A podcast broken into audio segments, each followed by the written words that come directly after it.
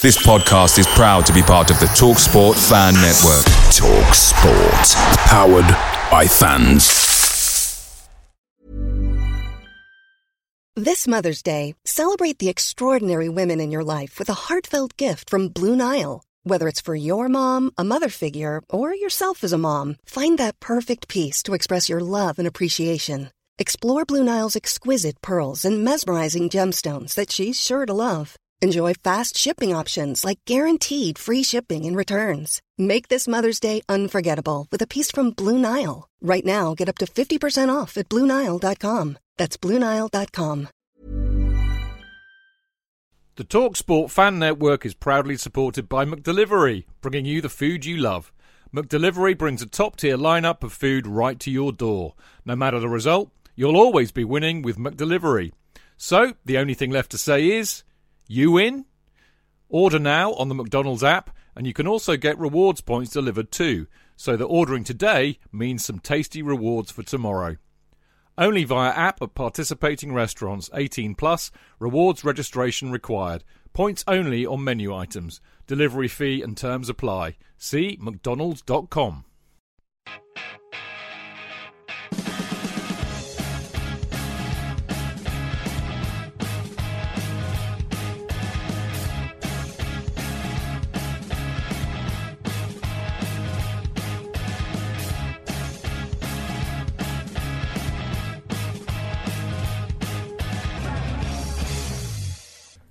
Welcome to the Chelsea Fancast, fueled by Guinness, powered by celery, the show that, unlike Chelsea's indolent players, has the commitment, personality and leadership to get us through this auspicious night. Right, I'll be honest, I had a very bad feeling about this. Um, I even wrote about it last week.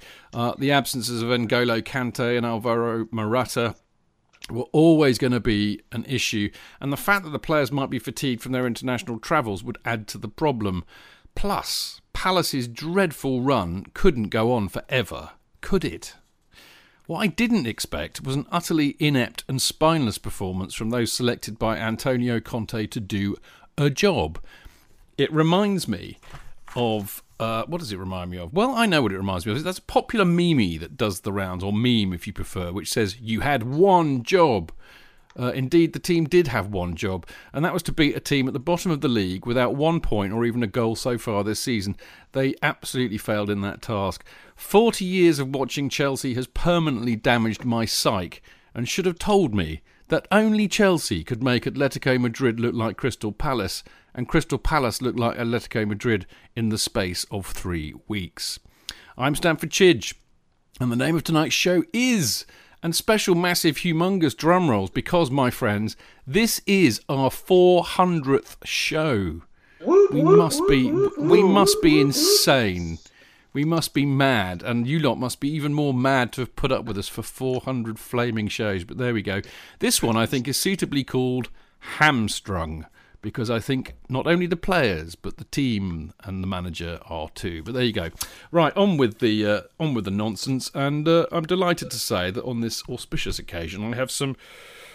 I have a bit of everything, really. Got uh, old and new, borrowed and blue, really, I suppose is one way of putting it. But, of course, we always have uh, my right-hand man, uh, the Honourable Mister Jonathan Kidd. Delighted to be here on this very auspicious occasion, Chidge. Number four hundred. Absolutely mm. superb. Superb achievement. Well done. Brilliant, it, it, brilliant well, stuff. Yes. I mean, I don't know if it's about, if it's an achievement, but it's something. I think I, I shall start actually comparing us to appearances by Chelsea players soon. Although, I think if I ever get near Chopper Harris, somebody please shoot me. Well, it'll only be another, what will it be another, it won't be long, Chidge, another five years and we'll have another. Oh, get up God, there. Yeah. yeah. I shall be, I shall have long retired by then, I think. But there we go. Jonathan, as always, great to see you. We've also got the lovely, uh, you know, relatively newer addition to the to the fancast in, in, in the context of four hundred shows. Dan, lovely to have you on the show. Yeah, it's good to be back and a pleasure to be part of show four hundred.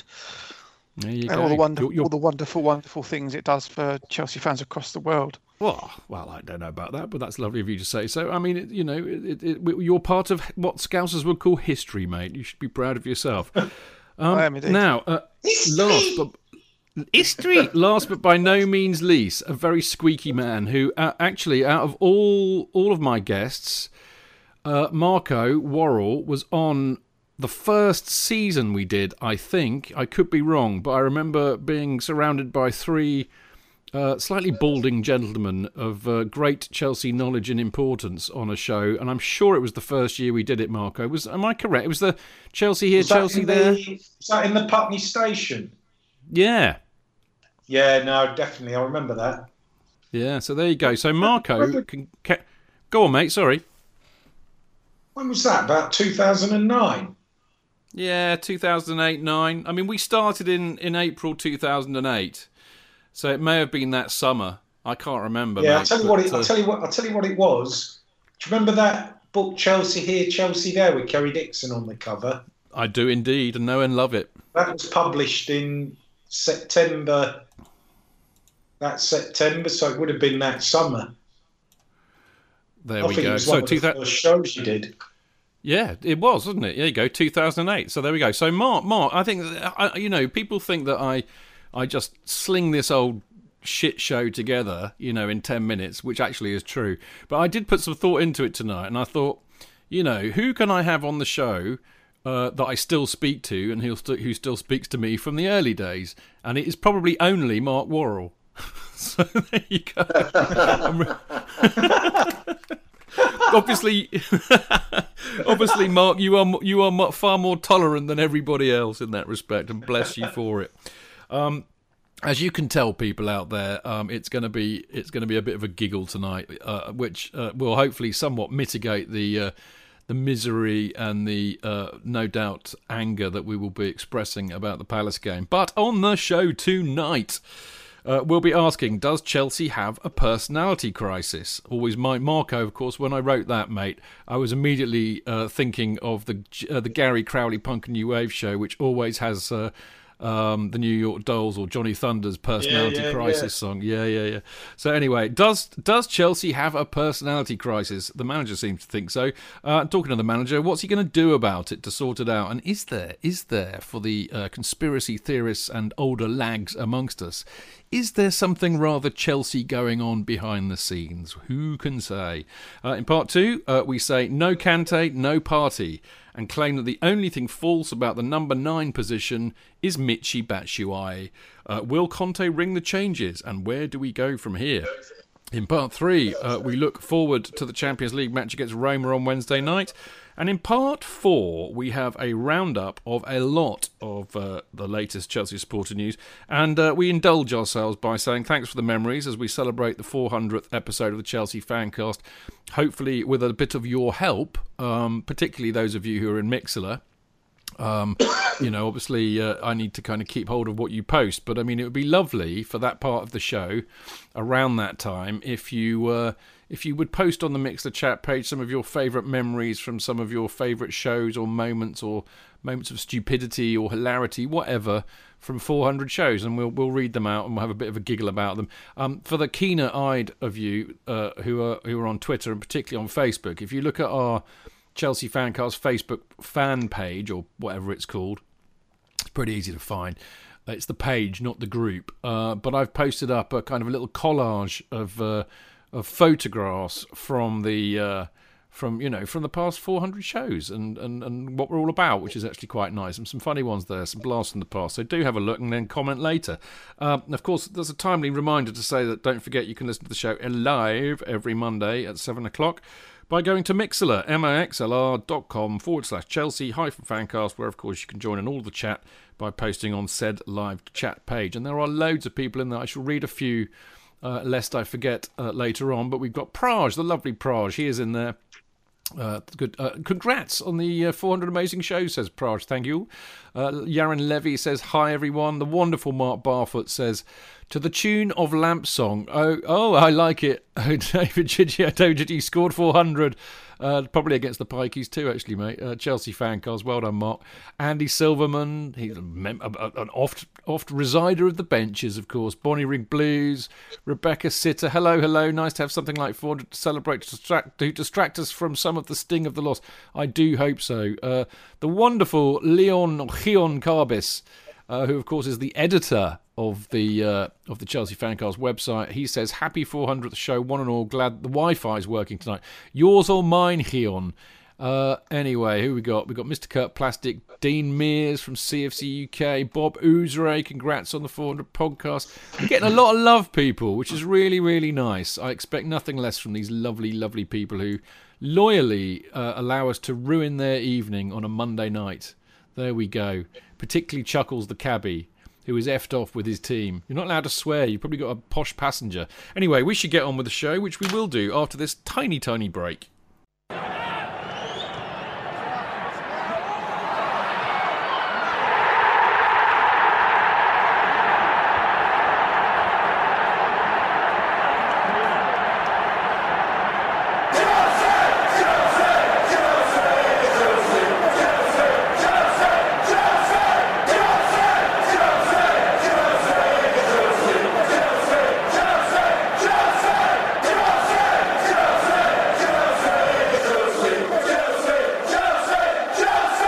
So, um, obviously, uh, sadly, having had a really nice bit of a love-in and enjoyed ourselves and slapped us all on the back and everything, we now have to go and talk about that flaming Palace game. And the, the first topic for me tonight really is to pick up on uh, on uh, Antonio Conte's, uh, you know, comments. He he was not a happy bunny. He he hates losing, to be fair, don't we all? But he did have a dig about their perceived lack of personality, which we'll we'll get in, into in a minute. But I mean, the first question I really wanted to ask. Ask, you know, was it's an old cliche in football, isn't it? You know, but they did seem to want it more. And I was talking to Dan about this actually before before I, I got hold of the other two. You know, how how is it? How is it that that Palace could want it more than us, Dan? I mean, is it complacency or is it arrogance or, or what? I, I just don't get it. I don't get it. It's it's a combination of both. I mean, we probably thought we'd just turn up, they'll roll over, and we get an easy win. Um, it's it just an abysmal performance. I mean, every, every club has them. It was just very typical of Chelsea. Thought we'd turn up, win nice and comfortably, couldn't string passes together. Um, I mean, yes, they're mitigating circumstances potentially, which we'll come on to later. You know, like you know, they Palace had two uh, international players starting. We had nine, so there's loads of you know fatigue possibly, um, missing key players. But it's just a sort of game where you want to sort of turn up and really kind of give them a good hiding and say, listen, you know, you may want to win, but not against us. But having said that, like, like for like, exactly the same position as we were this time last season in terms of wins, draws and defeats. So if you look at the bigger picture, you know, who knows? But it was a, a very bad day at the office, that's for sure. I mean, I, I, look, I get what you say, mate. And I mean, you know, if Tony was here, he'd already be uh, throwing pampers at me uh, for use later on. But I, I get all of that. And, and, you know, it's not the end of the world. Yada, yada, yada. We are no worse off than we were last season. For me, that's not the issue. For me, this is it's the result, actually, bizarrely, is not the point for me. For me, the point is is is that, that seemingly lack of desire. That, that I mean, you know, Conte said it himself, uh, didn't he, Jonathan? He said, you know, uh, the team need to realise that they need to be playing at one hundred fifty percent uh, season this season, not at one hundred percent. And I think a lot of that is to do with the fact that we are champions and people will come after us, won't they? I think, though, we're, we're slightly taking it... A, there is a, a mitigating circumstance in that um, uh, Townsend and Zaha played fantastically uh, and he set them up better than he has this season. And I, the Murphy on Match of the Day is always going on about how you've got to give him a bit of time to uh, to work out what he wants to do and what a good manager he is, um, old boy. But um, I, I thought we, we started playing after twenty minutes and we were completely taken aback by the speed that they came out at us. Because I, I and I think that an area of, of complacency was was was. was set up by us early on, unfortunately, by thinking they couldn't possibly do that. And it um, it absolutely threw any kind of game plan out of the window because uh, Zaha was Zaha and Townsend were quicker than all of the back back three uh, and and everybody. They were just they, they were they were excellent, um, uh, and, and we we just couldn't deal with it. And we, for whatever reason, um, whether it was a mental thing or whether it was fatigue. But uh, they played really excellently, and we weren't up to dealing with that excellence. um, which of course we should, because they're the bottom club and we're we're the champions. But um, I mean, the other similar occasion where we didn't turn up, remember, was the cup final, of course. And you wonder what the what whether there was any uh, similarity. But um, uh, it was it was just. I mean, I, everything that went against me on that day, I would briefly say, I was sitting in the front row, which I thought was going to be great. I thought, oh, great, I want to have a nice time watching the game. And uh, I was by a security gate. And uh, I've never seen so much security activity. Of course, I then couldn't see the game properly um, because they're all standing up all the time, pointing at people. And when we scored, there was an enormous rush of people trying to get on the pitch. For God's sake, what was that all about? And I'm included because I'm sitting nearby, and this security bloke just says, just get off, go away. He says, no, get down, you're not coming on the pitch. I said, mate, I'm just sitting here in my seat. No, get back, get back. Mate, I'm just sitting here. So... all in all, it wasn't one of the great days for me in many other, as well as the, the team playing like uh, absolute um, dicks. I mean, it was just. I, I, do you know, I have to say, Jonathan, I think I think that you're you're being slightly economical with the truth here, because it's well known that you are in fact the leader of a very radical Chelsea youth firm. I, there, you know. There were lots of very, very posh people around me getting involved. I was a bit t- taken aback, yeah. Whole group of youngsters, all sitting in Toby like that, knowing knew all the songs, going, come on, let's go, and having a go at all the Palace fans. I was, te- I thought, is this a new breed of Chelsea football supporter? They were everybody like that, oh, you know, really yobbish. Yeah, I thought this is like going back to the nineteenth century when uh, there's people me. like Raffles going around and beating people up and being very posh. God, I was. Well, there you go. The, Chel- the Chelsea po- the Chelsea posh firm, Jonathan. I think. We'll yeah. It. I mean, Ma- yeah. Marco. Marco, I mean, I, I think Jonathan makes a great point there, and I, I'm very sorry he got, uh, you know, nailed by security. But he has to learn to behave himself, really. I mean, I think I think a lot of a lot of the media, you know, the more sensible media that have been trying to analyse what went on, uh, have, have kind of pointed at uh, I, again, you know, Conte made the, the point himself about the lack of personality, um, and it's something that we've discussed on the show a fair bit, actually. And and, and actually, funnily enough, um, I remember us talking a lot, talking about it a lot. Uh, during Jose's Annus Horribilis, uh, which, uh, in a sense, that the attitude of the players on Saturday reminded me of. Uh, but, I mean, first of all, um, you know, is this is this a case of a lack of personality and perhaps leadership in the team, Mark? Um, well, I, I mean, to my mind, I, I just thought Conte got his team selection wrong. I think, you know, the fact that Azpilicueta, Luiz and Cahill combined, combined to make Townsend and uh, Zaha look like Messi and Suarez tells you all you need to know, because Palace probably won't win another game for five weeks now. But, you know, um, living on the manor as I do and seeing all the stripy Nigels out in their shirts at Costco in Croydon on a Sunday, like they'd won the Champions League, you know, I, I was just like, oh, give it up. Um, but no, seriously, I, I, you know, you talk about Chelsea having a personality. Um, Christensen and Rüdiger are the future of that back line. They've got pace, they've got mobility, and I'm sorry, you know, Luiz, I don't think he's a centre back now. He should. I, he just he worried me um, a lot, a lot of the time in that game. You know, if, if he's going to play him, he should be playing him further forwards in midfield. Be interesting to see what he does um, for, for the Roma game, um, or, or not play him at all, to be honest with you. And, you know, Cahill, I love him to bits, but, you know, coming out in the press today and saying, yeah, yeah, yeah, you know, we have to get back, you know, we owe you one, or whatever it was he said. It's it's just not good enough, because as the captain of the team, he's the man that instills, um, you know, the, the will to win, the fight and the desire. Um, and it wasn't there. You know, it was Bakayoko was the only player trying in the first half, capably assisted by Fabregas, who I thought had a good game.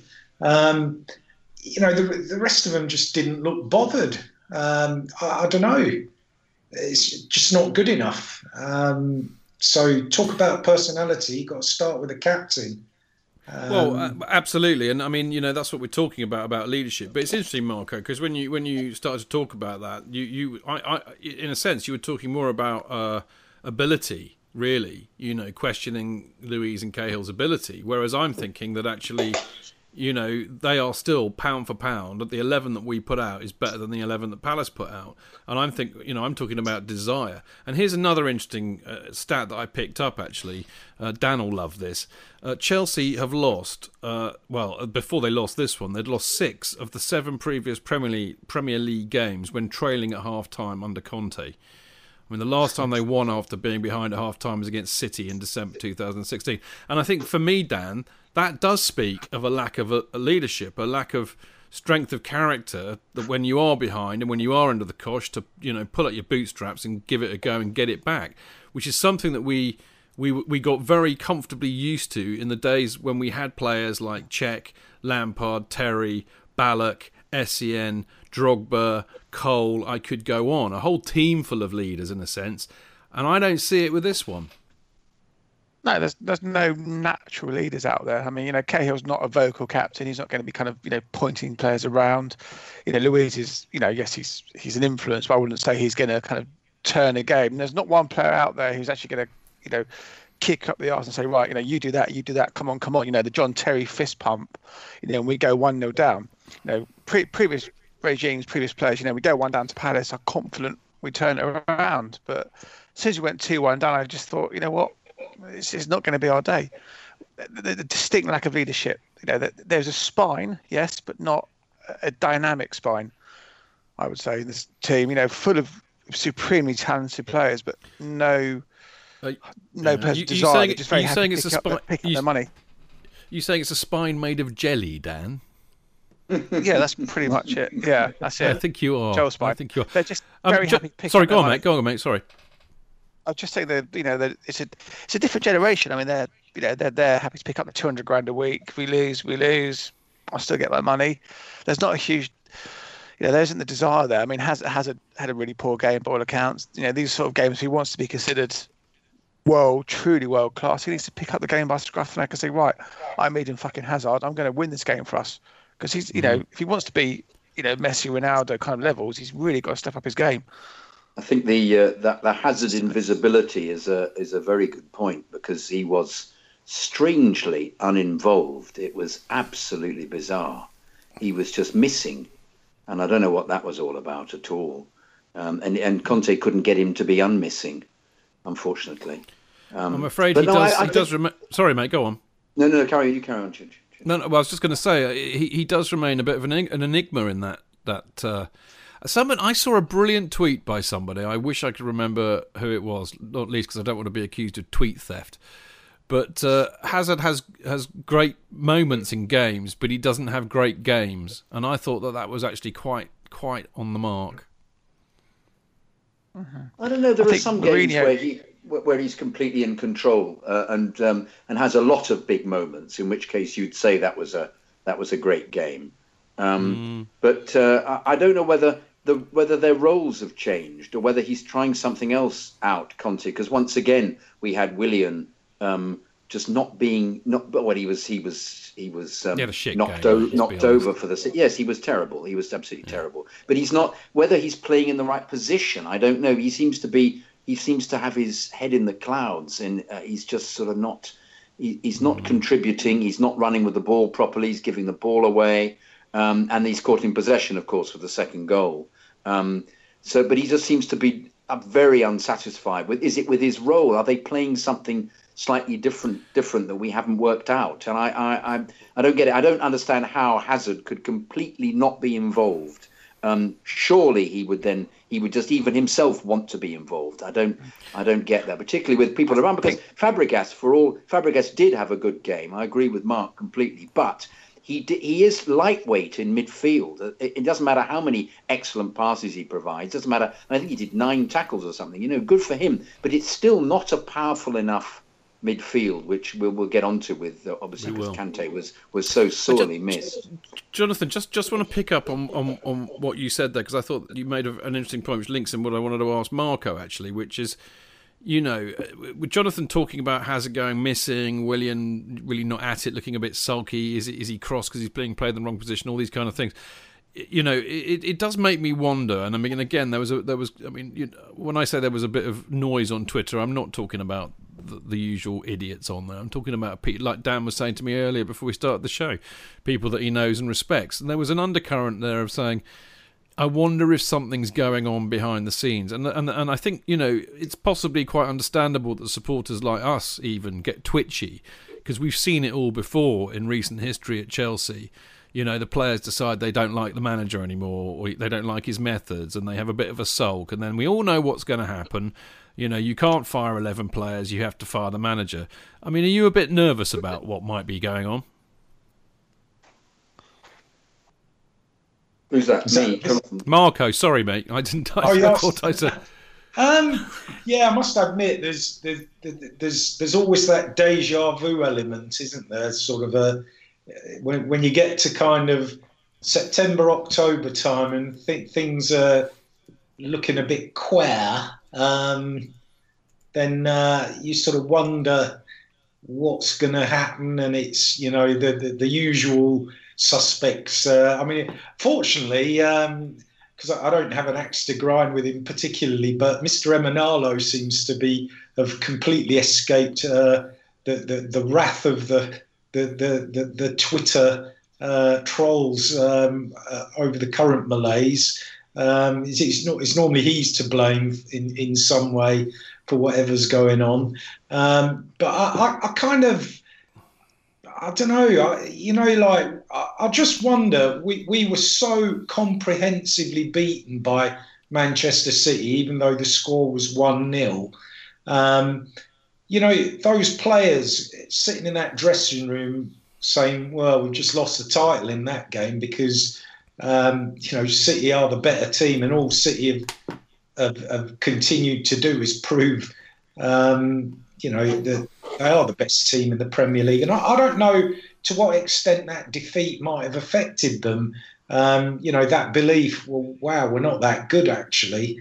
We're not champ. We're not going to be champions anymore. And, you know, they go away for two weeks for the international break. Roy, Roy's got nothing better to do with his players, who probably weren't on international breaks, uh, than, than to set them up and punch into them every day that they, you know, that, that they are Lionel Messi and Suarez and Neymar, and they they can take Chelsea to Sketchley's because actually, um, you know, they're not that good.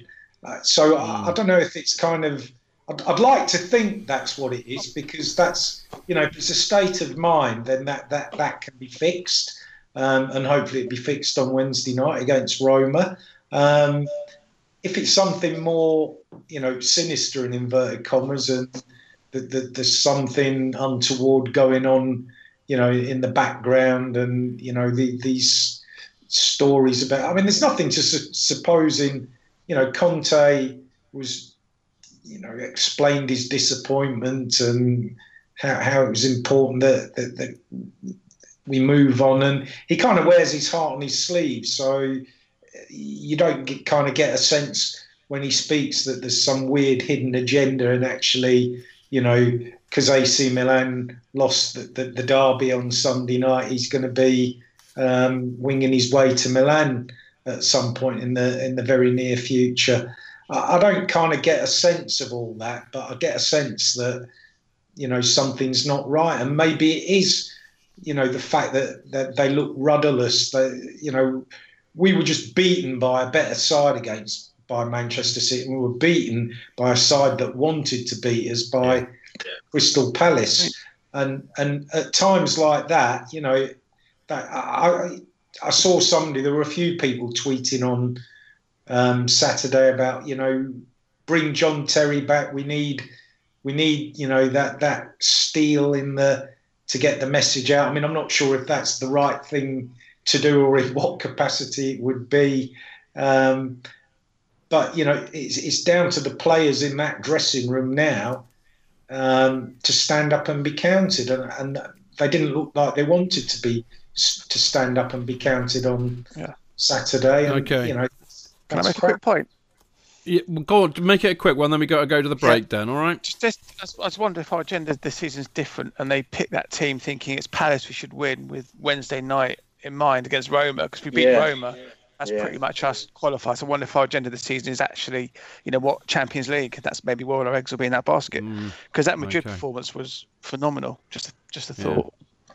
May well be. Anyway, look, after the break, uh, we're going to say no Kante, no party, and claim that the only thing false about the number nine position is Michy Batshuayi. And uh, will Conte ring the changes, and where do we go from here? We'll be back in a second.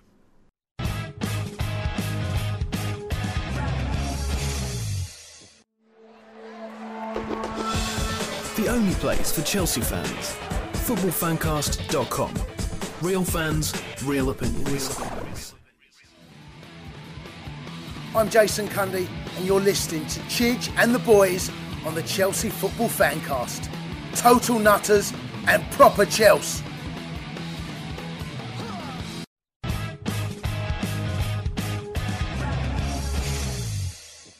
Okay, welcome back. I'm Stanford Chidge, and you are, of course, listening to the four hundredth, yes, four hundredth Chelsea Fancast. How about them apples? Uh, now, uh, time to kind of get into some more specifics. I thought a really interesting general kind of chat about the uh, the miserableness of the uh, of the defeat to Palace. There's a couple of uh, kind of more singular issues I want to pick up on, but uh, by way of a summary and a recap, uh, the wonderful Emilio Jerez from uh, Vancouver in Canada, one of my favourite places, Vancouver, beautiful, beautiful, beautiful city. Anyway, he sent he sent this one in, uh, Jonathan. So, would you like to do the honours? I'd love to. Hi, Chidge and Co. You'll probably cover most of this anyway, but what a load of bullshit that was on Saturday. As Rory from C F C Fan T V put it, a new low for Chelsea. I'll admit Palace have decent players in Townsend, Zaha especially, but for the champions to look second best to a team bottom of the league with no wins and no goals is embarrassing, even with our injuries. I guess that's the Premier League for you. But why do these teams who are beaten by others always somehow find a performance against us? Do they just match up well? I don't know, but Kante is definitely a huge miss. Sad not to see Christensen start. I think he, Rudi and Azpi are our best back three. Luiz is great on the ball, but Christensen is a better defender, in my opinion. Also, the decision to loan Tammy to Swansea to score goals for them while we suck shit with Batshuayi looks really dumb now. What do you guys think? Apologies for the long rant. God, it could have been longer. Hopefully, we can respond versus Roma. Up the Chelsea. Kind regards, Emilio. Brilliant. I, I, I think Emilio sums it up uh, beautifully, and it, it, I think it will act as a very nice bridge between part one and part two of this show. But uh, um, I, I, I have to say, I commend you, you chaps, uh, all of you, for for not uh, wanting to rush in and uh, and uh, make the point about Kante missing being a huge blow. But I'll be honest with you guys. I mean. Uh, It, it's funny, isn't it? I mean, you know, this is the trouble with these understated players, isn't it? You know, you don't realise quite how bloody good they are until they're not playing. And, you know, we not we knew he was going to be a massive miss, but uh, he was huge. I mean, he was an absolutely huge miss. And I think, just to summarise it myself, um, you know, Fabregas yet again looks like he's not the kind... I mean... I was kind of wondering about this. I was wondering, why the bloody hell do we need to have two defensive midfielders um, against a team like Palace, or particularly when we play at home? And, and, and whenever Kante isn't playing and we play Fabregas or a another, even with somebody like Bakayoko, who's a, a pretty decent uh, defensive midfielder in many respects, we seem to struggle. And, and the thoughts occurred to me that the reason that we play two defensive midfielders, both of whom can tackle and interrupt play, is because our defence is so shit. So the minute you don't have Kante, even a team like Palace can run through our midfield like a knife through butter and scare the living shit out of, out of the defence, who who were, again, not for the first time, and I'm sure it won't be the last, but were utterly exposed by by, by pace. So, you know, in a sense, we're buggered if Kante doesn't play, and it, it's not for necessarily for the control of the midfield. It's because of the protection that he gives to the defence. Discuss, uh, Dan. Oh, hang on, no, we have Jonathan first. No, we'll have Dan, because Jonathan's just done, done the email. What do you think about that, Dan?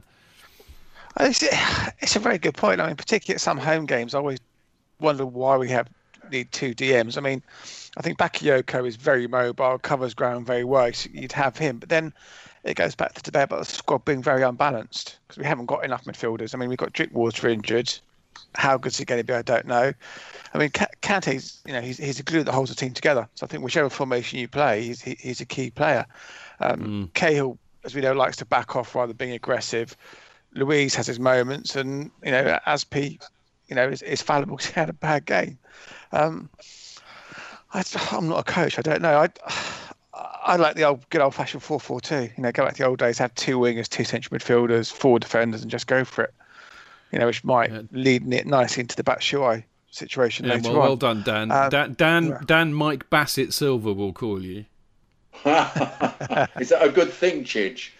I loved him. I loved him. If I was a manager, I would be Mike Bassett. Four, four, fucking two. That's it.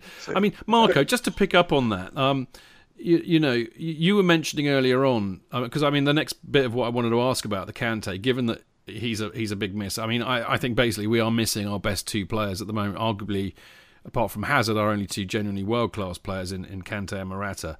So, given that he's out for for at least a month. Um, You know, who or what is the solution while he's out? Because we're going to have to have one. Drinkwater's not fit. You were talking earlier on about David Luiz uh, not being a central defender. Um, given that we need two defensive-minded midfielders to protect our somewhat shaky defence, would that be some sort of a solution in your eyes? Yeah, I mean, I, I think, you know, we were exposed for pace, um, principally because Cahill hasn't got any anymore. And... Um, I don't know where Louise's head was at the other day. You know, I, I just think there's an opportunity there. The way the way um, things are for um, you know Rüd- Rüdiger and Christensen to, to come into that back three with um, Azpilicueta, um, assuming that uh, Zappacosta goes um, replaces Moses on that flank.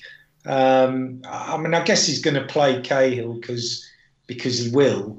Um, but if Luiz plays a bit further forward, I don't know, I, I would kind of go three five two and just play Hazard and uh, Morata up front and then have um, three sort of, you know, the two wing backs, but three in that midfield. So, I mean, it's almost like we've got to put two players... To an additional midfielder in there, so we've got two players playing for, for one Kante. But if if that's what it, it needs to be, then you know I think it works. I think you know Bakayoko um, with time, with, which isn't isn't right now. He he could do that job if he was you know made to stay back, but he was sort of going a bit more box to box, wasn't he? That that's mm. his mindset. Um, but I think. I, I would be comfortable with Luiz sort of sitting in front, in front of um, the back three, but you know, staying deep and just using his noggin because uh, that's that's you know, the, I think Kante. The reason the back three got undone the way they did, they they didn't have Kante in front of them, um, and you know that just tells you all you need to know about that that back three. And I know everybody rants and raves about. Um, I mean, I love him to bits as well, Aspie, but, you know, he, he was awful on, on Saturday. He really was. He looked like a crap centre-back.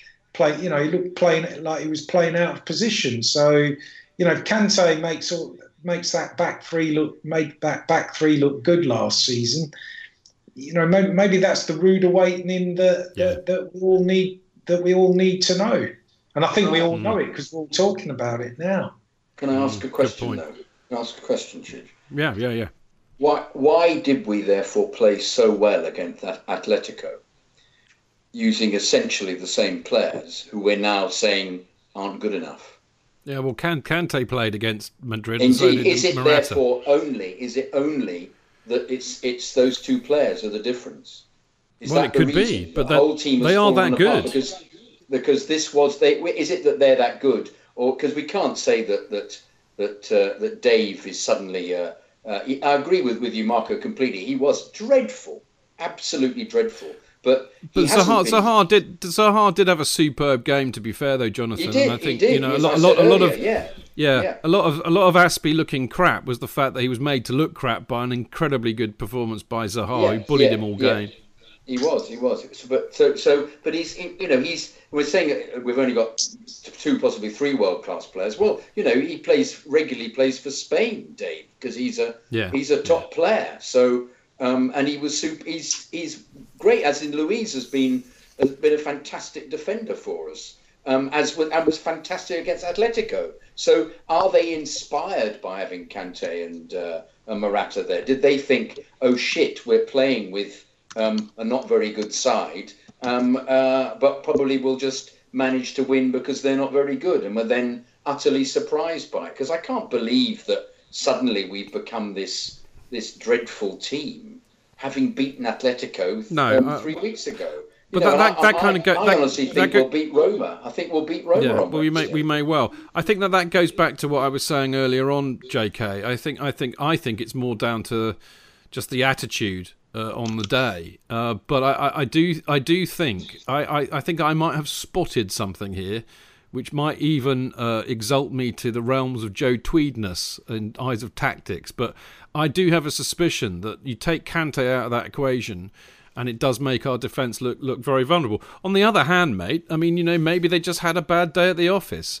or So, yeah. you know, it could be any one of those things. It could be they had a mare collectively. It was a lack of protection with no Kanté. It might just have been a bad day at the office. Or or, or they are genuinely, um, genuinely threatened by pace.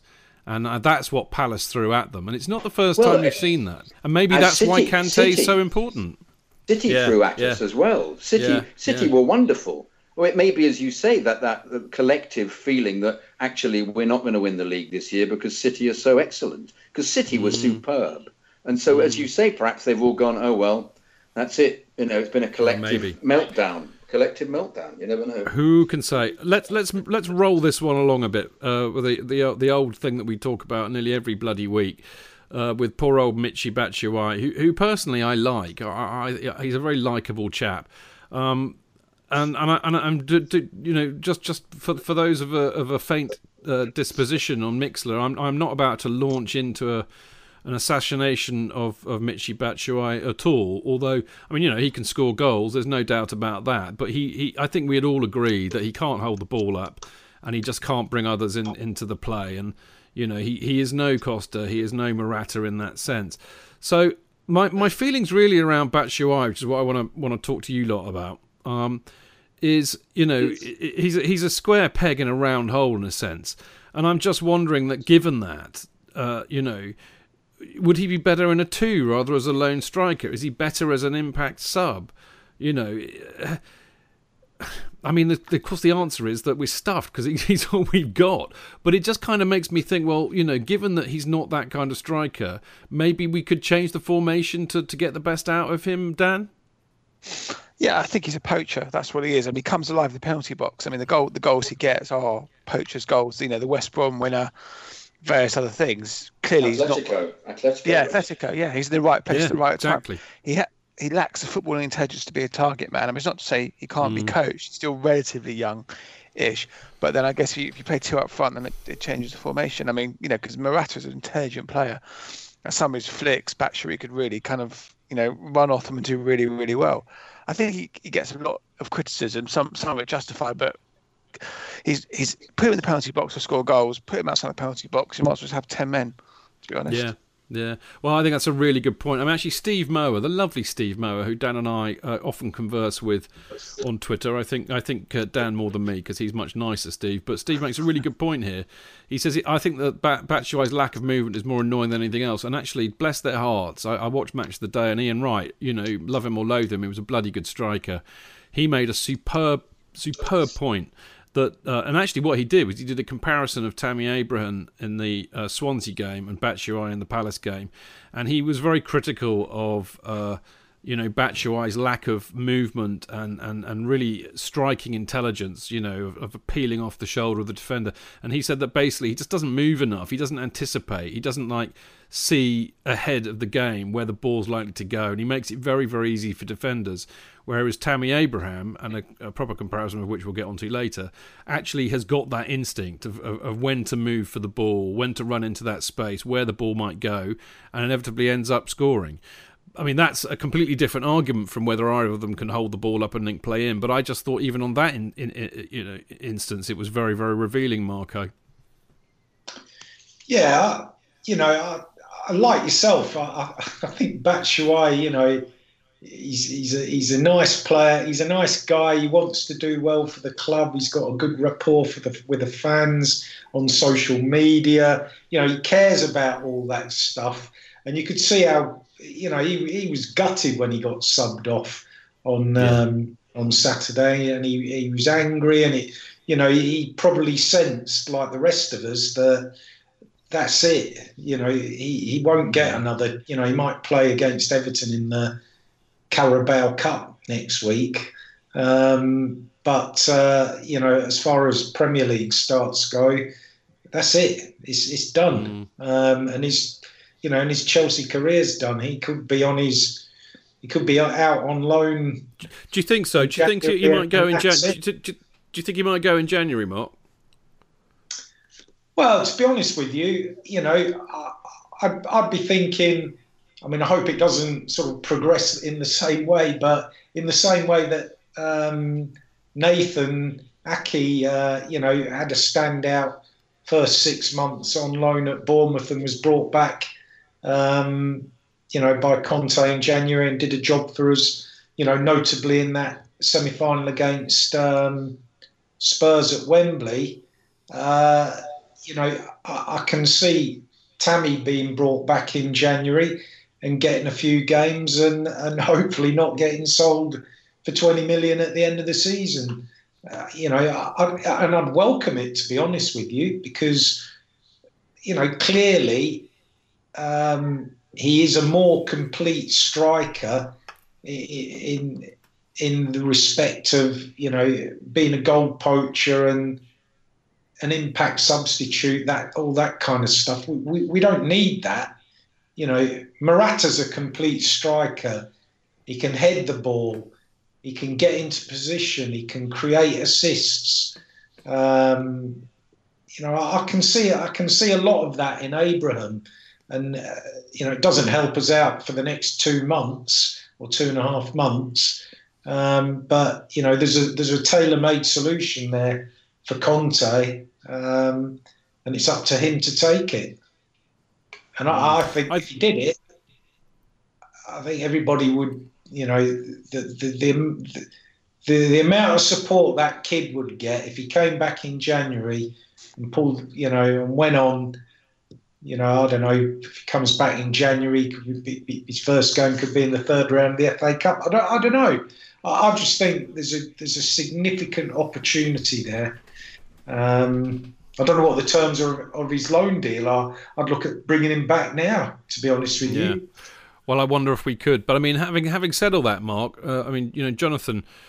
I still don't think that necessarily solves the problem, because I think that while whilst Tammy Abraham's movement is certainly better than Batshuayi's, I still have doubts about whether he can hold the ball up and, you know, be basically be the lone striker up front, which is the system that Chelsea like to play. So, you know, in a sense, uh, it still leaves us vulnerable should Morata get injured again. You know, I don't think it solves the problem necessarily. What do you, what do you think? Well, it's, well, it's the situation that we predicted, really, didn't we, at the beginning yeah, of the season? Which, totally. Um, we we were talking about um, people that we were we were toing and froing as to whether or not it had been a decent uh, transfer window or not. But um, we still pointed out that all we had was Batshuayi, and none of us was satisfied with him. We've, there's always this hope with Chelsea players that they'll come good. And we, yeah. you know, we'll score a goal, and we always go, yeah, but he scored the goal, you know, against West Brom. And, we, and but in actual fact, even at the, even last season, we were saying his uh, his hold up play isn't good enough. Um, so um, uh, it's a it's something that they've they've somewhere made a mistake with at board level, um, that because our worst fears have been realised, which is the, yeah. the the the the two the two possibly best players apart from Hazard are, are injured, and the replacements aren't good enough. Um, no. So uh, where do you where do you where where's the blame? Where does it stop? Where do well, you go I, back? Sure, surely, or did they Jonathan, have troubles? It, yeah, same. Go on. Yeah. Sorry, mate. Yeah, sorry, I didn't mean to cut across you. I mean, sure, yeah, surely no, it has to. Surely it has to rest at one place. You know, who are the people that that coordinate with? I mean, I, one, one can only imagine that Antonio Conte, uh, being a good manager. I mean, okay, Llorente is no world beater, but he can hold the ball up. He can operate as a target man. Given that that's the system that Conte wants to play, one can understand why he went after him. You know, we didn't get him, not because Antonio Conte didn't get the deal done, because the people in the board didn't get the deal done. So ultimately, a, a bad planning, bad planning, bad business and bad cl- uh, bad luck have left, to, left us being bereft with striking backup. So surely they are the ones that have to take the blame. Whether they will or not is a moot point, isn't it? Yes, but once once again, though, we're, we're surmising that they did yeah. offer this five million. We're surmising that they did offer him a one-year contract, and Spurs came in with a two-year contract and eleven million. And we don't know who else we attempted to buy. I mean, the, one of the positives that in order to compete with other um, teams, uh, the, the bigger spending teams, we're attempting to get more sponsors. This has been a to double the number of sponsors. Apparently, we have three hundred fifty million pounds worth of sponsorship. And they're trying now to increase that level. This is before we build the, the ground, when we, we get even bigger revenue source. They're trying to increase it to seven hundred million. So we can then start buying the best players. So they are clearly aware that we haven't got um, top players, or something has fallen apart in our attempts to get other strikers. I mean, I'm sure that they didn't just... Um, go for Llorente, or so we'd be saying Llorente. I think they went, there must have been other strikers they went for who who were, were grotesquely expensive because it was well, Chelsea. That's true, and, yeah. and yet, exactly. yet like, like if you analyse, um, City have now got, you know, spending money like as if it's, you know, there's it's falling off trees. It's um, and yet, in the end, you don't really care about that because the team they've got is superb. And they're playing the way that Guardiola wants. So if we had splashed all this cash out and bought the proper players, we'd be competing at the top with them. But it hasn't happened, and it hasn't happened for a variety of reasons that, that we're not party to. So I, I find it difficult to, to blame the board because we don't know to what extent um, people were coming in with stupid, stupid amounts of money for players that, you know, that Conte wanted to get that were probably worth forty million and they were asking ninety million, and the board are saying, well, um, not that they can't afford it, we don't want to play, pay that. Uh, so I, I, I'm, I have a kind of, I, I'm ambivalent about the way the board behave. Mm. Um, because it can't have been just down to Llorente, I'm sure. It would have well, been other. I, I agree. Other I agree players. with that. But I, I think on the whole, on the whole, I would say that we did. I mean, without going over old ground again, we've done many a show on this. But you know, I think actually on the whole, we did okay in the transfer window. But the one place which we did on the show, yeah. as I said many times, the one area where we said they screwed up was on not getting a, a third striker as backup. You know, yeah, yeah. because we all knew that, as you said, Jonathan, we all knew that uh, Batshuayi was not going to be able to play the role of a lone striker, and we knew that if we got if Morata got injured, then we would be up shit creek without a paddle, and that is where we find ourselves. Anyway, I'm going to move it on because the time is a moving on. Time waits for no man, uh, or even the four hundredth Chelsea fancast. How many times I wonder can I get that in the show tonight? Probably a lot more. Um, one thing that occurred to me, maybe four hundred. I, I'm not going to count that. Um, One thing occurred to me, and, and that is that, you know, given that a lot of uh, a lot of the team uh, did not put in a good performance on Saturday, looked in poor form, you know, various reasons that we've gone into weren't cutting it. It just just occurred to me that we have an interesting conundrum at the moment, and and that is that either, you know, as as he proved last season, Conte has an immovable faith in his first eleven. And therefore always picks them, or he simply does, doesn't trust those outside it, which basically gives, you know, the first eleven a free pass no matter how shit they play. But as I said, the reality is you've got players like Cahill, Azpi even, Luiz, Fabregas, Willian and Eden Hazard who didn't look look look in good form on Saturday. So, you know, has he got a choice? I actually think he does. I mean, the the reality is, I think Mark Mark alluded to this in his E S P N article earlier this week. You know, in Andreas, in Andreas Christensen, Antonio Rüdiger, Pedro, we've certainly got players who have played recently who looked hungry, who looked like they have something to prove, who looked like they had desire. But most importantly of all, they looked like they were capable. Surely he has options. I mean, there's even even you know Masonda he brought on who who, who looks okay, and I, I quite like the look of that Ethan Ampadu. I mean, the bottom line is what I'm really trying to say, Marco, is is he going to pick on form, or is he just going to stick with the eleven that have let him down? And I frankly think they did let him down on Saturday. What do you think? Well, I, what concerns me, I, I think some there, there were there was there were rumblings of it. Um, I can't remember which game it was that uh, was was when he went. I think it was when he played um, Hazard as a false nine uh, against City. Oh no, no, that was the game Morata got injured. Which game? I can't think when it was. But there, there was there was talk again. Was Conte trying to prove a point um, to the board that they kind of let him down in some way, and so, you know, he was kind of playing this weird game with, with team selection in, in, you know, that sort of Mourinho-esque type scenario.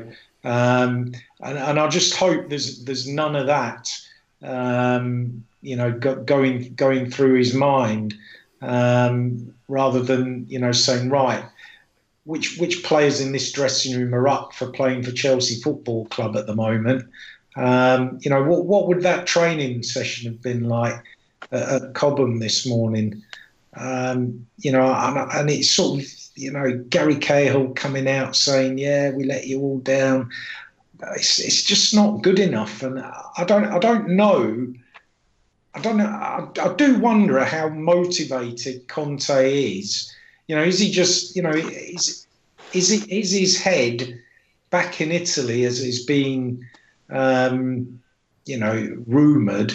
Is that where he's thinking? And he's thinking, shit, City are much better than we are, and yeah, we'll give it a go in the Champions League. You know, and I don't mind. I, you know, I said at the start of this season that City were going to win the league by a street, um, and if and if that's going to be the case, then great. But at least compete. And I don't mind if, you know, we play like Brazil every time we play a Champions League game, if we get the same result as we did against Atletico, yeah, because we'll, we'll win it. And, you know, shades of two thousand twelve and all that. Um, yeah. You know, be sorry to see Conte go, but we all know he will, because uh, that's Chelsea for you. It is. It you know, is. It but, is. But okay, well, I want to see. You know, I, I don't. I don't want to be. You know, I, I don't want to be there on. I mean, I'm sure they'll. You know, they'll put a performance in on Wednesday, Saturday. You know, there's Watford nestling in the top four, coming down to Stamford Bridge. And this is Watford who were, who were done o- turned over six nil on their own turf by City. You know, Watford are going to come down. And I think Marco Silva's a really good manager. And, you know, he's going to be saying to his players, these yes. mugs just lost to Palace, you know. Um, yeah, yeah. You know, all of that, and it's all it's all down to desire um, and hunger. And if it's not, you know, talk's cheap. You know, we'll we will we will know. You know, I don't know who you've got on the show next Monday, but when you do that show, you guys will know after the next two games whether, you know, the, the city the city result knocked the stuffing out of the players, and they're thinking, well, we might as well give up now, or or actually, they really are. I've decided to stand up and be counted, and, you know, there might be another Munich on the cards. Um, I, I don't know. You never know with Chelsea. That's a great you thing. You don't. You don't. Always expect the unexpected, glorious unpredictability. Ah, um, see, I've da- swerved off saying that tonight. I know. Well, that's, I, I, I, should, I should have let you say it. You have trademarked it after all. Um, Dan, I think, you know, uh, you know, Mark makes a very interesting point there. I'm going to read you this. This, uh, this. Actually, no, I'm going to wait, and then I'll do that at the end. I mean, Dan, I mean, w- would you, for example, uh, I mean, I, I hate this. It almost makes it like, like it sounds like these bloody FIFA eighteen numpties on Twitter. But give, given given the form, and I'm I'm just thinking, you know, if you're the manager, you pick the people who are in form. And on that basis, would you not pick Christensen and Rüdiger? And would you not pick Pedro? Uh, I mean, I'm tempted with Musonda, but I mean, I can understand that he's a bit young and inexperienced. But would yeah. you not pick at least those three to replace, for example, Cahill, Luiz, and Willian? Yeah, definitely. Right now. I mean, you know, yeah, yeah, one hundred percent. Yeah. I, I thought that those two really good Christians, you know, looked really good when they played. You know, great defenders, they're mobile, they're solid, they can play the ball very well. Listen, as as Peter had one bad game in a hundred, so you know, we'll give give him a bit, give him give him his dues. He's not been he's been consist, consistently consistent for yeah, yeah, yeah. F- forever. So you know, he's entitled to one bad game. I think Cahill's probably coming to the beginning of the end for him. You know, he's been a great player for us, but I think he's. He's not great playing the ball. He panics when he gets the ball, and quite often, you know, you know, they opponents don't mind having the ball because he's not going to be effective with it. You quite often see when Cahill has the ball, no one closes him down. But when other players have the ball, they, he gets closed down. So certainly, I would play, you know, as as P. Rüdiger, Christensen, um, Zappacosta. I mean, Alonso didn't come in straight away last season. So, you know, you might, you know, if Zappacosta comes in, hits the ground running, you might find Moses will struggle to get his place back in the team. Mm, um, mm, our biggest concern is midfield, though. Yeah, midfield yeah. is weak. Well, and, uh, and as we said, there's very there, there's not much we can do with that. I mean, at the right. end of the day, our, our I mean, we've got, you know, of the first team regulars, only Fabregas and Bakayoko are fit. Uh, both mm. Kanté and Drinkwater are injured, um, which leaves us a little bit thin on the ground. I mean, you know, there was How a bit serious? of talk. I think, I th- Sorry, just, just just talking about Drinkwater. I, I mean, the, you know, there was a big sort of people said, really, when when we went in to sign him. I mean, did did, there, did nobody think to check that he, he was not going to be able to play? He got, he got injured in training. I think. I think he's. I think he's on his way back. I think Conte said. Yeah, I think Conte said he should be back fairly soon after the international break. I think he actually got injured in training as opposed to being signing a crock. Oh, was he? Oh, okay. Yeah. Mm, well, you know what I have to say about that. Drink Guinness, not water, would be my reply to that. Um, well, I'm, I'm going to, I'm going to uh, uh, allow Jonathan to, to wrap this all up. Um, hello.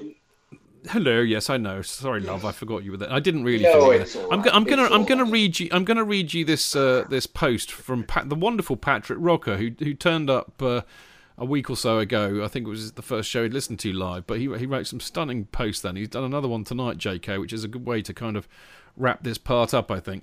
But he says, hasn't there always been a direct correlation between money spent and success at the highest level? Uh, the Scousers did it, United did it, we did it, and City are doing it in the in Premier League. Just the stakes get higher each time. Is it okay if the club... Hang on, hang on, hang on. Well, in the, I think he means in the seventies. And they did. Oh, Every right. year in the seventies, the Scousers would, would break the players. British transfer fee. Yes. Anyway, just let me yes. finish it.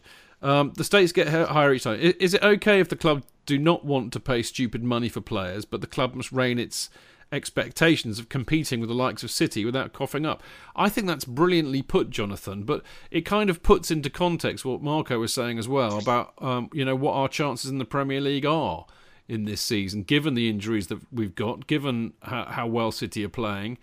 You know, do you think that we'll concentrate on the Champions League? Conte can have a bit of a last hurrah and bugger off.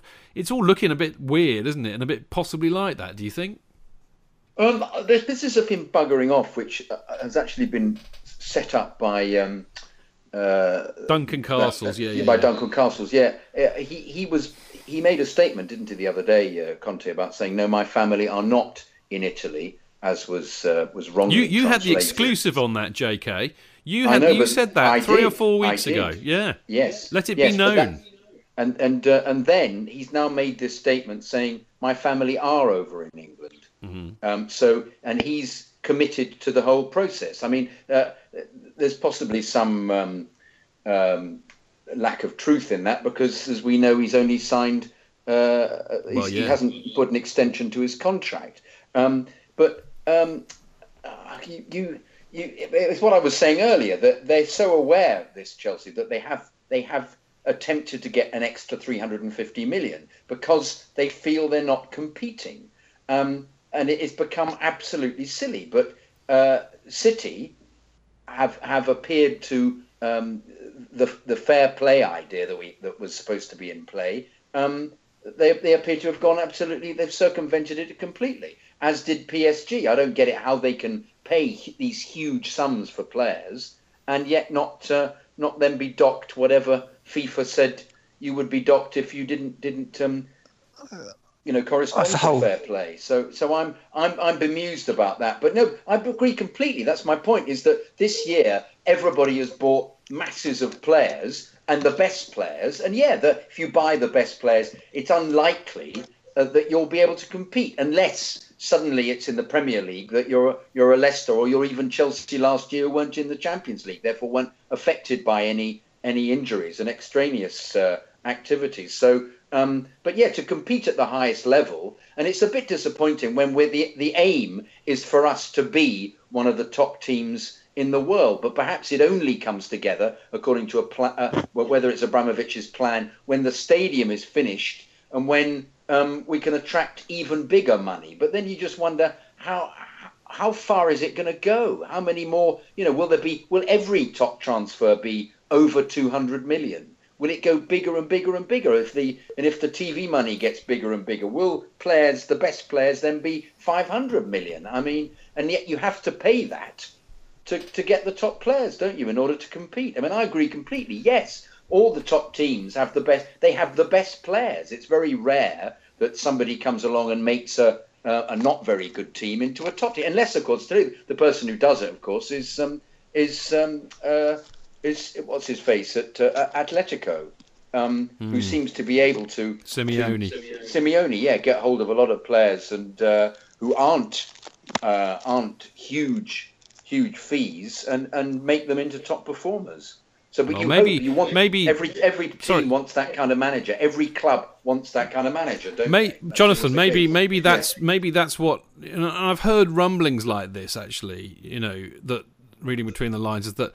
Maybe that's what the board at Chelsea think that they have in Conte. That you know, that, you know, you're not Jose Mourinho, who just or, or the checkbook Pulis, as Alex wonderfully calls Mourinho. You know, yes. This is what you've got. Work with it, make them better players, and win shit that way. Maybe that's what they think that they've got with Conte. Well, he's set up a rod for his own back, hasn't he? Because essentially yeah. he got hold yeah. of Alonso and Moses and made them into top players, and they won the league. So perhaps yeah. that is that. Perhaps, as you say, perhaps that's a problem.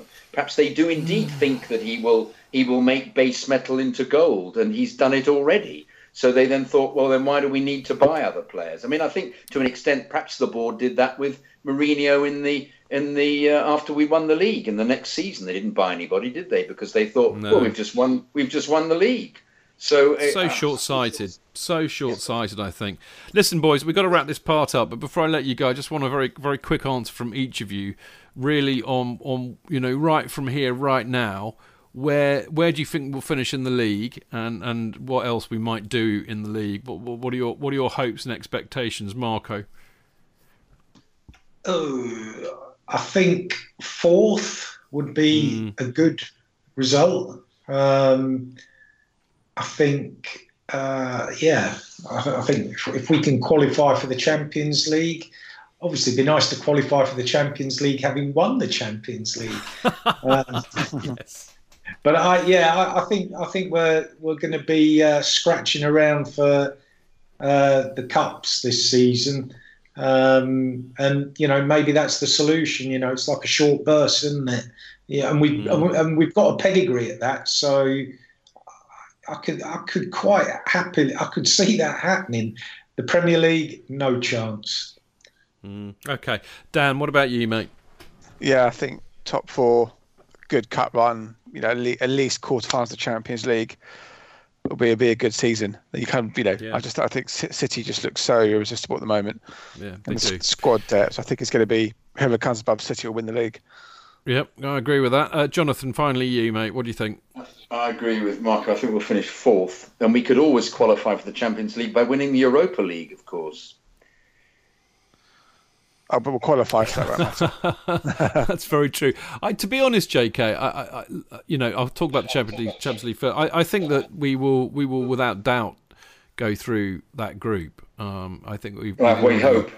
We hope. Well, we've we've already we've already bagged. Uh, what was it? We've got two wins: Karabag and Madrid. I think if we if we win against Roma tomorrow night, I think we'll be okay because they've taken points off each other, which has kind of helped. So I think we'll get through the group. What we do beyond that, who knows? It's the luck of the draw, isn't it? I'm inclined to agree with you all, actually, and I, I think fourth spot would be would be okay this season.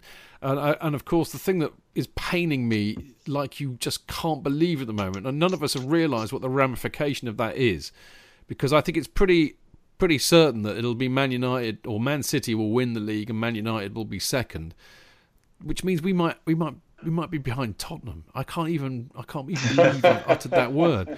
You know, so that's the full awfulness. That is the full awfulness. So maybe I'm going to modify it and say we'll be third and leave it at that. Right, we've got to go because we've got to, we've got the, the third part coming up, uh, where in fact we're going to be looking forward to the Champions League match against Roma on Wednesday, which we were talking about just a minute ago. We'll be back in a second. Away days are great, but there's nothing quite like playing at home. The same goes for McDonald's. Maximise your home ground advantage with McDelivery. You in? Order now on the McDonald's app. At participating restaurants, eighteen plus, serving times, delivery fee and terms apply. See mcdonalds dot com. Cheech. J K, in all the years you've been following Chelsea, you hardly ever miss a match, home or away. But how would you feel if you couldn't be there and it's not on T V? Oh, Chich, I'd be bereft, inconsolable. The thought of missing my beloved Blue Boys live. It's all too much. I know, J K, I know. It's all a bit too much, isn't it? Yes. Well, panic not. NordVPN have come to the rescue. They have? Yep. NordVPN allows us to watch any match, even if it's not on live T V here. They do? Yeah, they do. With just one click, they switch your virtual location to a country which is showing the match, and they act as your cyber bodyguard whilst online, protecting your personal data and sensitive info like card details and passwords. Oh, wow, great. Uh, but yeah, I bet that'll cost me a fortune. Actually, J K, it's only the price of a cup of coffee per month, and you can use your account across six devices. It's a bargain, J K, and best of all, no more tears for you. Oh, thank you, thank you, NordVPN. I'm so happy I could cry. Where do I sign up, Jidge? Well, to get the best discount off your NordVPN plan, go to nordvpn.com forward slash Chelsea Fancast. There's no risk with Nord's thirty-day money-back guarantee, and you'll help support the Chelsea Fancast. The link is in the podcast episode description box.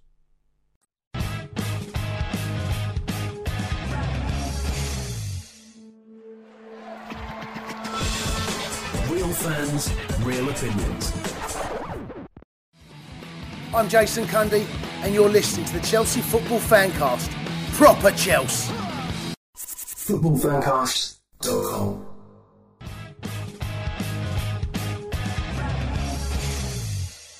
Right, welcome back. I am Stamford Chidge, and you are listening to the Chelsea Fancast on what is our four hundredth episode.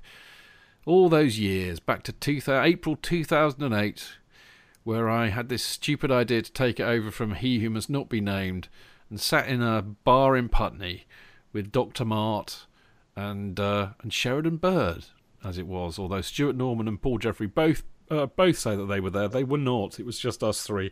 Anyway, on with tonight's show, which is much more important. Um, we're now going to talk about the Roma game coming up on Wednesday. Uh, and I think, judging from what we were saying uh, before the break, that um, it possibly has some im- import. Uh, now, what I can report, Chidge has done some homework. That that in itself probably uh, deserves some sort of a drum roll. Uh, but what I can tell you is that Roma uh, do have injuries as well as we do. And Kostas Manolis, their Greek defender, St- uh, Stefan El-Shaarawy, uh, Patrick Schick, Kevin Strootman, Gregoire Defrel and Emerson Palmieri are all out. Now, out of all of that lot, the only lot I've heard of is Strootman and Manolis. And sadly, they still have uh, some pretty decent players, not least De Rossi and Nangalan, who is somebody that we were courting for a while. Uh, but on the bright side, they do have two ex-City rejects in uh, Kolarov and Dzeko. So all is not lost. Um, their form's pretty good, actually. Um, you know, they did lose, uh, I, I believe... I can't remember who to now, but they lost on Saturday, one nil. But they're fifth in Serie A, having lost to Napoli and... Uh, oh, it was Napoli they lost to. They've lost to Napoli and Inter at home, so they won five out of seven. They lost to Napoli, who are doing very, very well in Serie A. Uh, and, of course, they drew nil nil with Atleti at home, and they beat Karabag two one away. So, bottom line is, chaps, it's it's going to be quite a tough match, I think, isn't it, Dan? Yeah, I mean, that... good side, good Champions League pedigree, but the pressure's on them. We're kind of in a position where we can kind of sit, sit back and catch them a sucker punch. And they've got five, six key key players out, but I think we'll have enough to win. I just think there's, I think it'll be a very different mentality to Palace. I really, I really, really think Palace was down to the fact was, we'll bring these players in, we'll walk all over Palace, roll on Wednesday, boom, get a result. It's all about reaction. I think we're going to get a reaction on on uh, Wednesday night. I think we're going to win two nil. Wow! There you go. Yeah, I, I hope I hope that's not a Rory moment, mate. I don't think it is. Uh, that no, was quite, that desk, was ble- so that's fine. Well, yeah, quite. Bless his heart. And actually, what we should say while we're while we're on the line, much as I, I hate to plug anybody's podcast other than my own, that's absolutely not true, as we all know. But I see that young young Rory and young Charlie Skillen have got a a very interesting yeah. uh, new podcast out called King of the Road, which is where. Uh, they they do what, what I wish I could do, but I'm too old to do, which is they talk about music and fashion and restaurants and London and occasionally a little bit of football, which I think is a blinding idea, and it's doing very, very well, I hear. So if you if you like a bit of culture with your football, go and listen to Rory and Charlie's King of the Road. Um, so anyway, look, uh, Marco, Dan thinks uh, Dan thinks it's a shoe-in. He thinks it's going to be two nil. I've got to be honest, I'm concerned. Having seen us play without Morata and Kante... Um, You know, I am concerned. I mean, the only thing to mitigate that for me is that I just don't see Roma coming at us in the way that Palace did on Saturday. And I also, I think that the boys will up their game because it's the Champions League, and cynic that I am, it tells me that they'll see themselves in the shop window. But nevertheless, I, I am a tad concerned about the old Roma game in a way that I wouldn't have been, say, right after the Atletico Madrid game. Uh, well, I can tell you exactly what's going to happen. Um... Mystic on Wednesday Marco. night, between between five p.m. and seven p.m, there will be at least one thousand impossibly handsome Italian men wearing wearing dark sunglasses and those ludicrous puffer jackets, uh, all, all all smoking and walking suspiciously up and down uh, the Fulham Road, asking where the stadium is. Do you get? Do you, will you get much traffic at the stall on uh, on Wednesday night as a result of puffer jackets, sunglasses, wearing people? Apparently, it's going to absolutely piss down the rain. Really? On, uh, yeah. I always have a look because uh, obviously for stall reasons. But yeah, no. You don't want to get hypothermia. A little inclement on Wednesday. I'm checking the forecast. Back- I'm. Checking the forecast. Oh my God, Marco, you're right. It's going to be. Actually, it's not too bad. No, nah, I think you'll be all right, mate. By, it says five o'clock. It's going to be partly sunny, partly cloudy, and no rain. No rain after four, mate. You'll be fine. Don't panic. Yeah, I mean, Trust uh, your as far as the game's concerned, I, I'm pretty right. Just, just sort of going back to what I said earlier. You know, it's kind of like, right, guys. If it's going to be something, it's going to be the Champions League this season. So. Let, let, let's let's do it there. Uh, I don't think, is it the right thing to do? I, I'm not sure.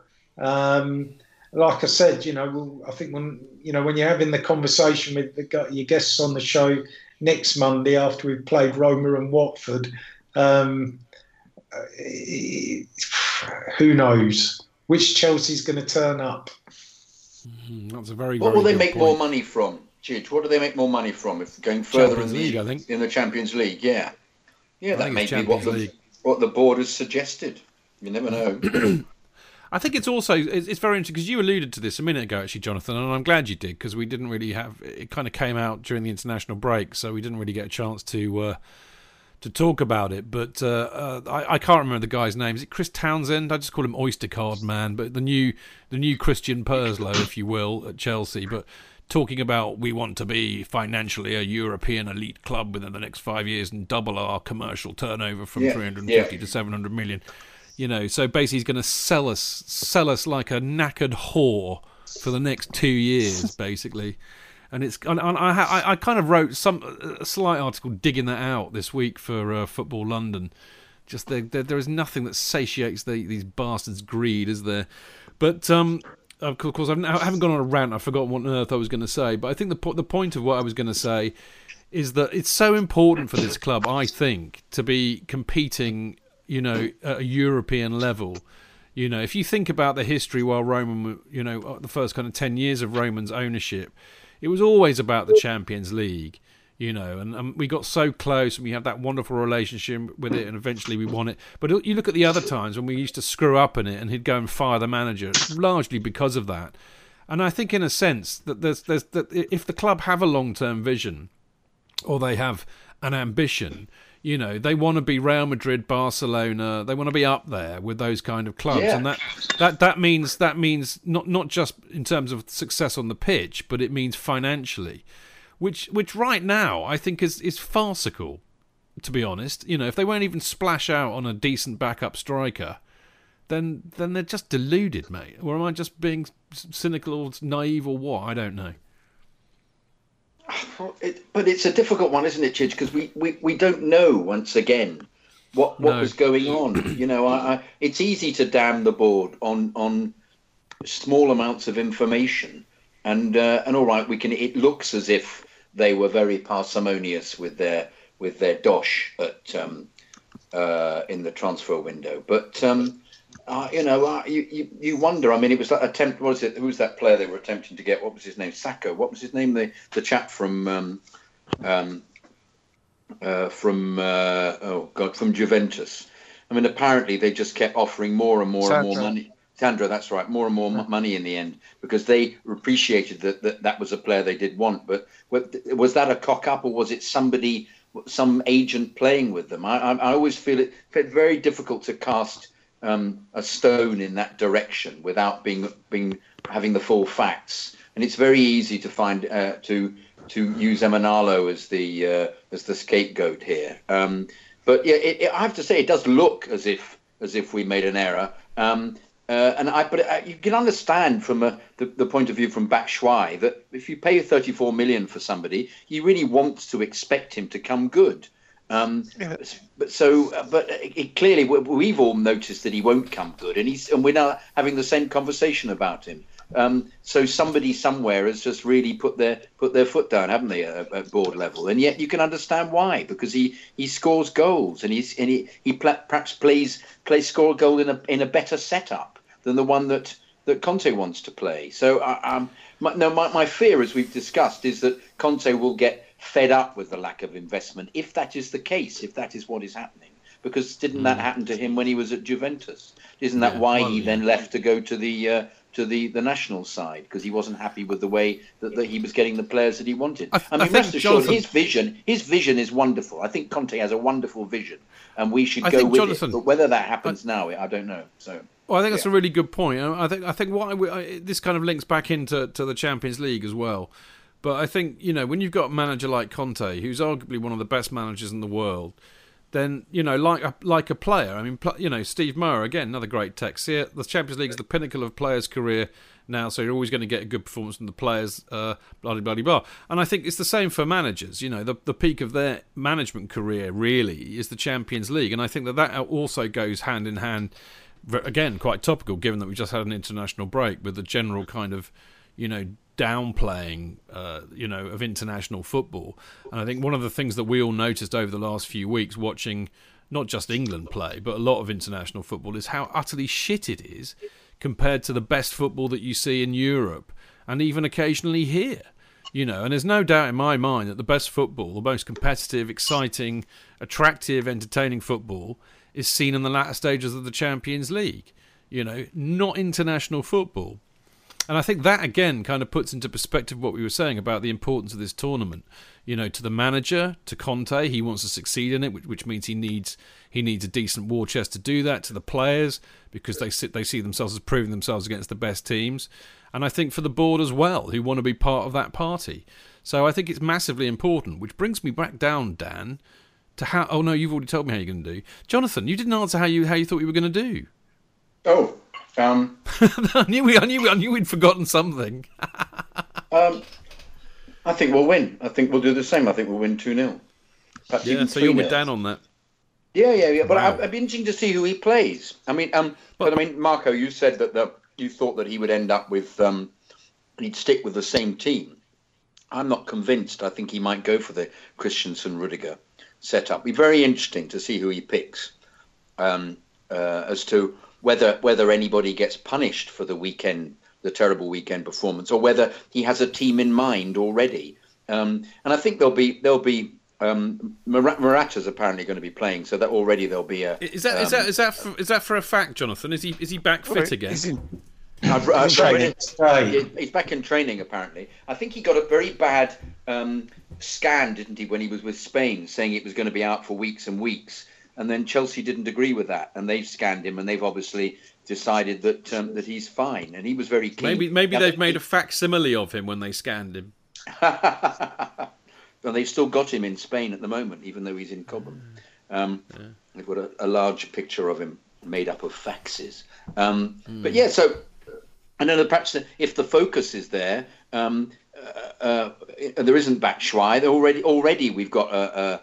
a um, You know, there's a, there's a, a there's somebody leading the line who's going to score, who's a very skillful player. So um, we're we're thinking in different terms. You know, I mean, if if the Palace side had played against Roma, um, I suspect we'd lose three nil. But it, it'll it'll be a different setup, I'm sure. Which is I'm what I was saying. Yeah, play a different setup, yeah. I'm I'm, so. I'm kind of I'm convinced it'll be a very different match. I mean, I think if Morata plays, that's going to be interesting. Let's hope he really is fit, because I think he needs to be fit if he is going to play. We don't really want to risk him if he's not, not one hundred percent fit. So, OK, let's assume that Morata is playing. We've still got the you know huge hole that is, is N'Golo Kanté. Perhaps that, perhaps that might be mitigated by the fact that Roma may be more cautious coming to players at the Bridge. Marco, what do you think? Um, yeah. Were they? Did they draw with Madrid? Was that in Rome? Yeah. The draw, yeah. yeah. No, yeah, yeah, yeah, at home. Yeah. Yeah, I, I, I really don't see too many goals in this game. Put it that way. Um, you know, if they've got, if they're sitting on a point and they're beating Qarabag, I, th- I think if they if they came and got a draw, I think they'd be very happy with that. So I think they're going to be very stubborn to break down. Very, very you know, Catenaccio. Yeah. Um, It'd be interesting. Uh, be interesting to see how Zappacosta gets on. Um, I, I sort of like what I see about it. You know, that's where we're going to. Though you know, Alonso and Zappacosta are going to need to get in behind them. Um, that's, and and if we've got Morata back up front, then that's where the chances are going to come. But I think it's going to be could be a dour old game. Well, we shall see. We shall see. I mean, uh, you know, Keon's just put up there that they've only conceded five league goals in seven games, so they are they are a good defensive team. But then again, you know, Manolas is out, and I think he's one of their better defenders, and they have got injury problems. So, uh, you know, I, I think in a game in a game where they are likely to be a bit more defensively minded, I think that it might not be such a big issue that Kante's missing for us. And we, we, you know, we can we can always. I mean, you know, Fabregas, for example, m- well, may well play with Bakayoko, and if not, he might move uh, move uh, Luiz up into midfield. I think what is interesting. I, mean, I agree with you about Zappacosta. That I mean, obviously he'll be playing, and I, I like the look of him too. I think the interesting thing will be whether he sticks with Luiz and Cahill, or brings Rüdiger and uh, Christensen in. And I, I think my hunch tells me that he's not going to drop his captain. Um, and you know. The thing is that, you know, Luiz is the definition of a mercurial player, isn't he, Dan? So, you know, yeah. we, we, we know that we, you're going to get a bad performance from him once in a while, but, you know, on the other hand, the next day he might be brilliant again. So I suspect he won't change it too much, to be honest, mate. And, and I do think it will be a tight game, but I'm beginning to think we might win it now. I've, I've, I've encouraged myself over the last ten minutes. I just saw, weirdly, I just saw him on Instagram. He had his legs in one of these kind of treatment things, you know, there's like leg braces. I don't know whether he might be injured.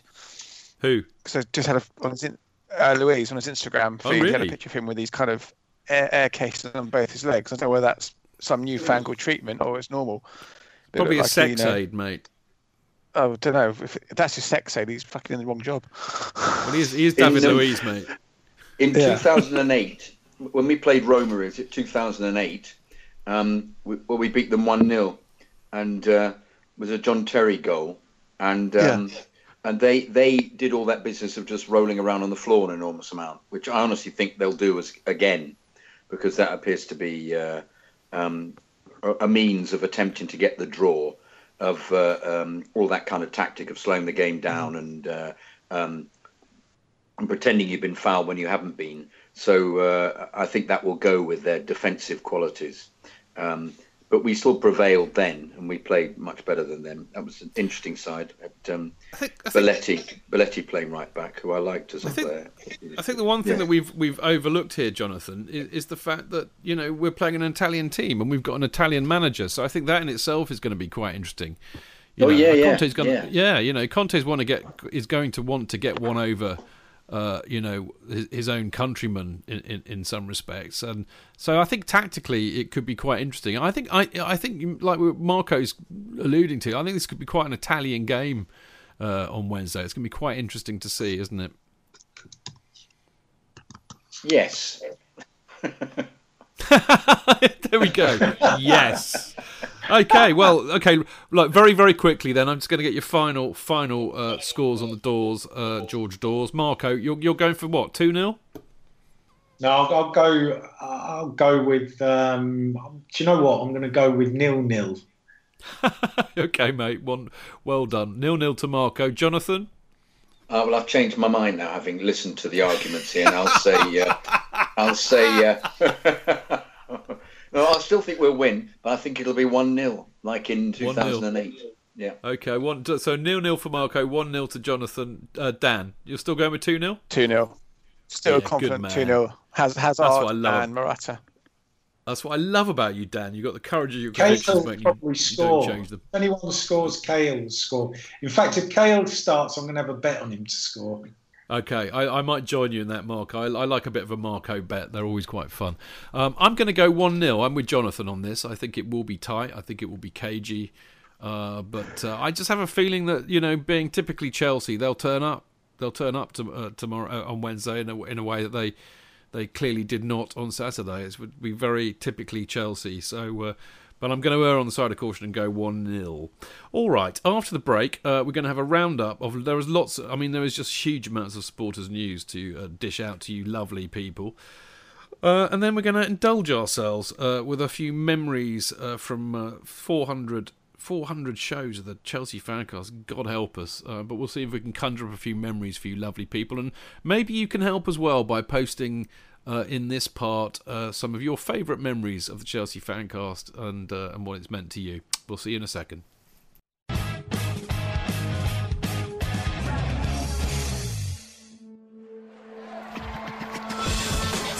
fans, real opinions. I'm Jason Cundy, and you're listening to the Chelsea Football Fancast. Up the Chelsea! football fancast dot com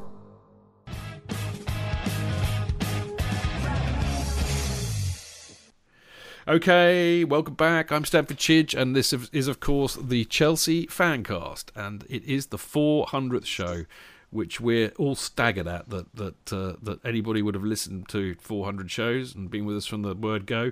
Almost as staggered as we are that we're still doing it, but there you go. We love it. That's why we do it. Now, uh, we didn't have many emails this week because I think you silly, silly people out there in Chelsea Fancast land, just because it's an international break doesn't mean you have to stop emailing us.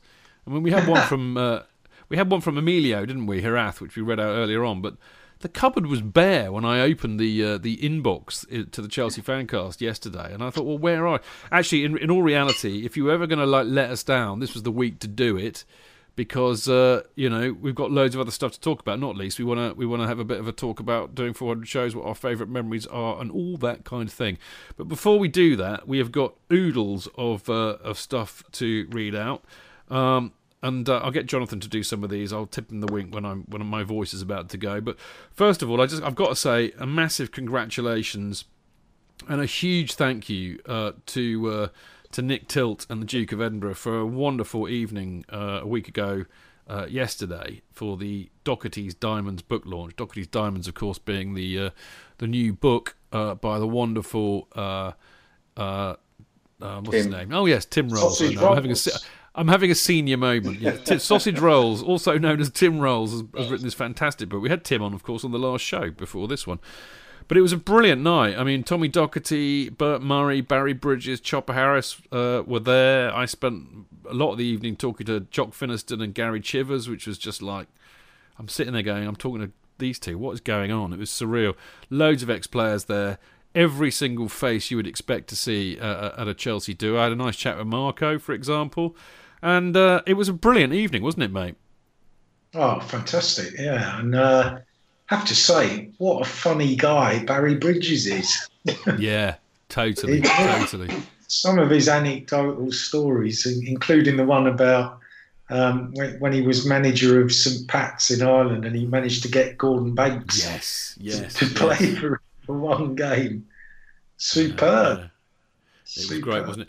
Did she, did Tim shift a lot of books? I mean, obviously, people may or may not know um, your your Emporium, uh, Gate seventeen Books or Publishing. Uh, yeah, published yeah, Tim's did book, okay. Didn't it? And, and and just on that note, if anybody's listening um, who um, pledged for a hardback version, um, that has finally um, we finally stopped fiddling around with it. So everything's uh, set and. Uh, Gone to gone to print, so with a bit of luck, sort of sometime within November, um, th- those people who pledged will get their copy of the hardback version. So that's all good. So we've got some paperback versions on the stall and available via Amazon, and ebook versions and all those um, bits and pieces. But yeah. All good. That's fantastic. Yeah, that's really. I'm looking forward to that hugely because I've I've been very. I mean, I shouldn't be such a tightwad actually because uh, I should have bought. I should have bought. A, in fact, I really missed a trick. I just didn't have any flaming cash. Actually, that reminds me, Nick Tilt. If you're listening, I owe you twenty quid, which I will get to you somehow soon. But I basically, I, well, I couldn't find him. That was the thing. It was so. I mean, this is the other thing, wasn't it, Marco? The place was absolutely rammed. Was I mean, rammed. There was just. Yeah. It was rammed. There was nowhere to sit. And, and I just couldn't find Nick. And anyway, I, by the time I would have done, I would have spent all the cash that I had on, on getting on buying beer and stuff. But uh, so sorry, Nick, I owe you twenty quid. Um, but I should have. What I should have done. I owe you a tenner, Jonathan. I'm, you owe me a tenner, yeah. Do I? Okay, yeah, I'm sure I do. Uh, in the next life. Uh, anyway, uh, you know, annoyingly, because I had very little cash on me, I couldn't buy the paperback uh, version, Marco, and I really missed a trick, because if I had bought the paperback version, I could have got Tommy Docherty, Barry Bridges and Bert Murray and Ron Ron Harris to sign it, and I feel like such a twat that I didn't think this one through. But never mind, such is life. Um, well, I don't know what... Really, really, I know, I know Tim, Tim had four left, whether which he's bringing on Wednesday. Now, whether he got those signed to bring to the stall on Wednesday, I, I don't know. But yeah. If you do want one that's signed, maybe it might be worth texting him and asking him if uh, I might. I might do that. Yeah, I might do that. Bonnie do something surreptitious, like telling you you'll do him a, a review for various um, media outlets that you write for in return for a copy. Yeah, uh, yeah. Well, maybe so. I might well, I might well do that. I might well do that. Um, brilliant stuff. Great night. I'm really pleased for Tim actually. And I, on, on a personal note, I, I really am very pleased for Tim. Uh, if anybody deserves uh, success for writing a great Chelsea book, it is him. He's a, he's a fine, fine, fine gentleman. So uh, I'm very chuffed for him. Uh, right. Talking of fine, fine, fine gentlemen, I, I, I also bumped into uh, Rodney George at the. Uh, Uh, Rodders. Doc, Tommy Doc, yeah, Rodders. Rod, Rod's, a, of course, a very, very good friend of Paul Cannavale. So I had a good catch-up with him and, and asked how Paul was. And uh, I, I do believe Paul may well be back home now, out of hospital, but I think he's still got uh, a long way to go in his recovery. He's still not well at all. Um, and actually, Rodney was telling me that, um, you know, I know Brenda, the lovely Brenda from Atlanta Blues, set up a... Uh, you know, like a Just Giving page uh, for for Paul to. I mean, basically, you know, he's not earning any money, and he won't be able to for a while, and, and he doesn't have any other source of income from from match days and things like that. So he's really strapped for cash, and he needs some help. And Paul, and Rodders was telling me this, and Rod's actually set up a a new uh, funding page, which he was saying, look, you know, I think he was quite staggered actually, because Paul's got so many friends on Facebook, and he said if everybody gave a pound, you know, it, it would sort him out because he's got so many friends. And, of course, what happens is people just like stuff these days. They don't actually engage and give some money. And I said, well, look, mate, I love Paul, as as we do on this show. I mean, Paul's been, I think of all the guests we've ever had on the show, Paul's turned up the most. And, and he is genuinely just such a sweet guy. Jonathan absolutely adores him, as he always oh, tells me when I see him. Yeah, wonderful. So um, we do need to help Paul. Paul, I mean, this is what it says on the Just Giving page. It's not Just Giving, actually. It's GoFundMe. Uh, so I should get that right for starters. But uh, it says, our friend Paul Cannavale, who has done so much to help others, is now in need himself after an unexpected illness and surgery has incapacitated him from his continuous work. Let's show our appreciation of his good work and help him back on his feet. I do not think uh, you can say it fairer than that. So, uh, look, a lot of people listen to this show. A lot of people have heard Paul on this show. Um, we've been privileged privileged to not only, you know, get to know him, but I, I would I would you know call Paul a friend, and there's no doubt about that. Uh, and he needs our help, so you know just get a few quid out and, and help him out. Uh, and you can do so by going here www.gofundme.com forward slash Paul hyphen Cannavale. That's C A N O V I L L E hyphen get hyphen well hyphen fund. I suspect if you go to GoFundMe dot com and just punch in Paul Cannavale, you'll find it. But uh, please, please do whatever you can. I mean, obviously no pressure. I know time, times are tight for everybody and there are lots of demands on people's income. But if anybody deserves some help from, from us, the Chelsea supporters, I do believe it is Paul, who we love to pieces. And if, you lis- if you're listening, Paul, get get back on your feet soon. We're all, we're all batting for you. Right, uh, and this segues beautifully uh, as we've already, as we've got Mark on the show. I couldn't resist uh, talking about his next book that's coming off the production line very, very soon.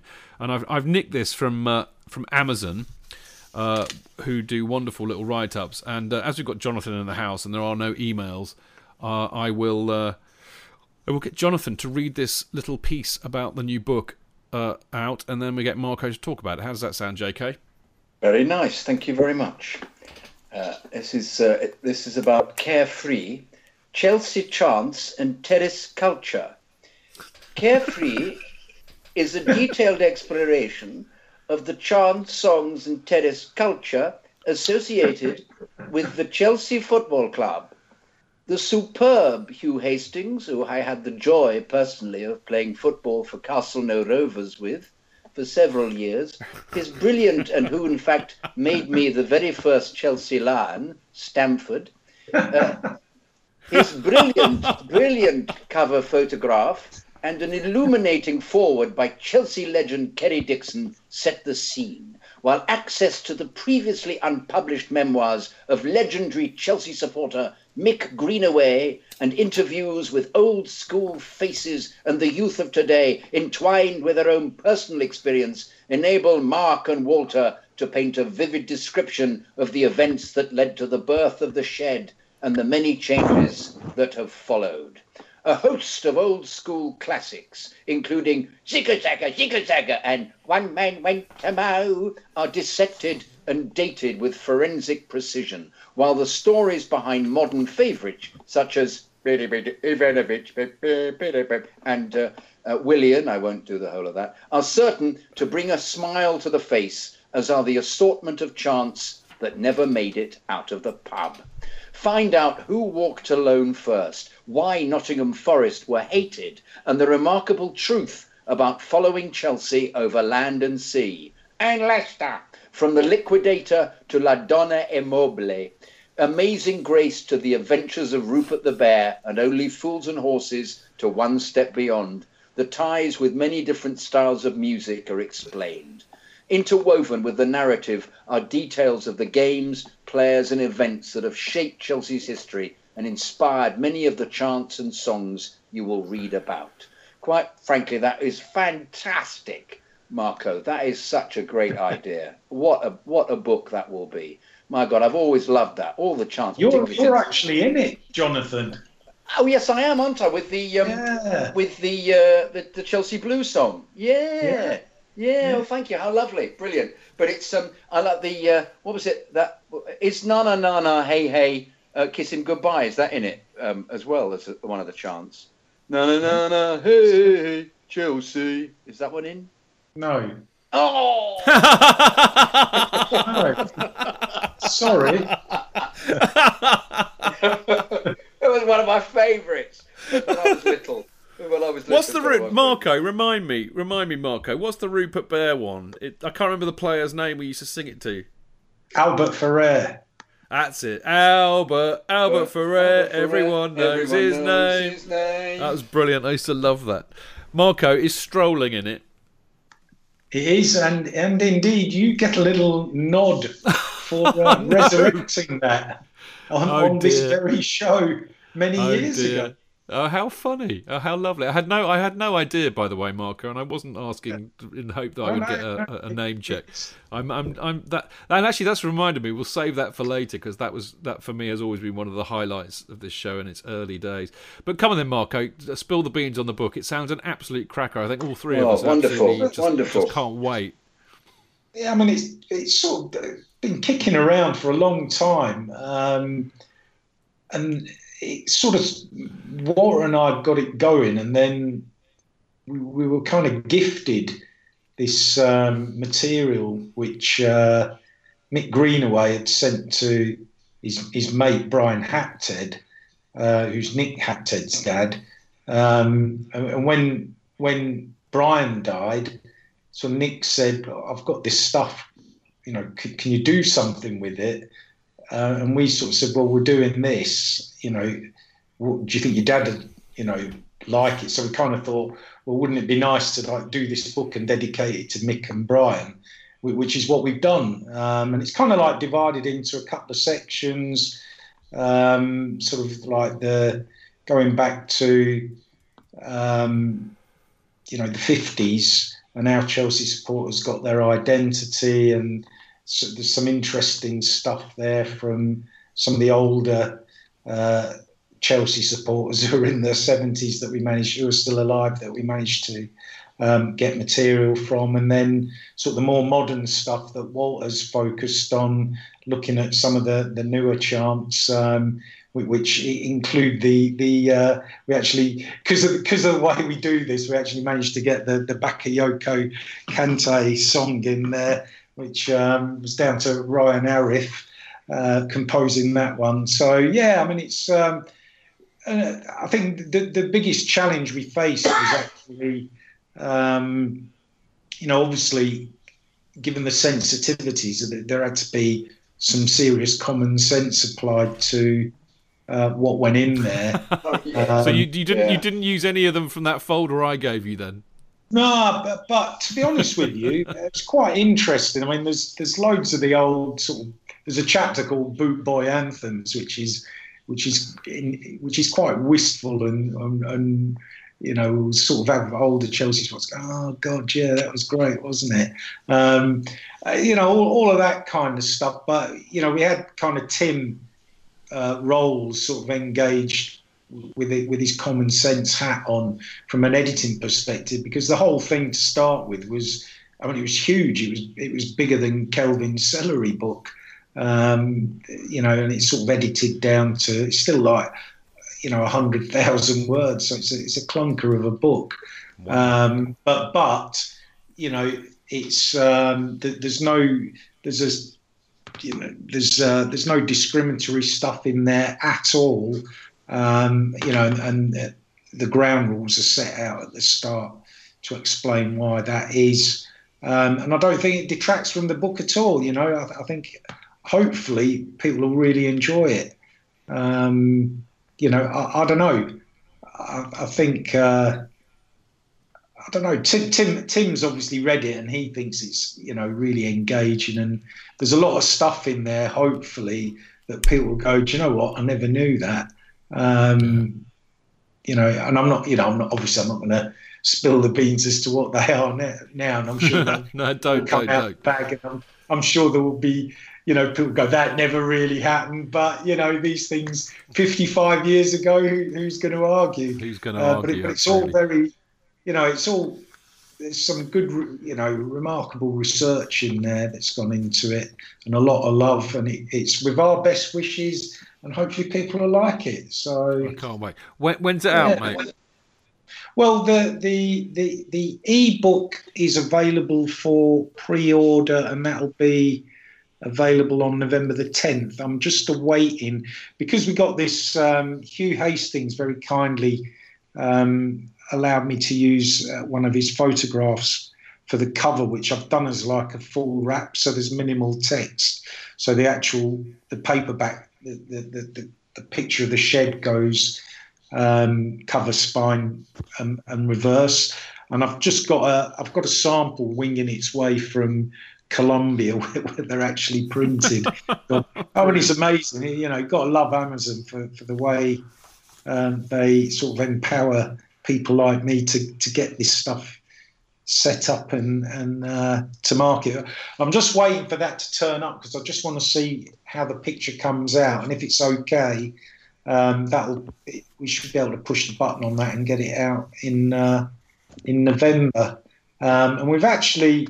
We're going to try and have a, a sort of a launch come Christmas party. We're going to see what Sky and B T have contrived to do with our fixtures in December. I think I think that comes out on uh, I think Thursday. There's the declaration of um, how T V screws up with our lives in December.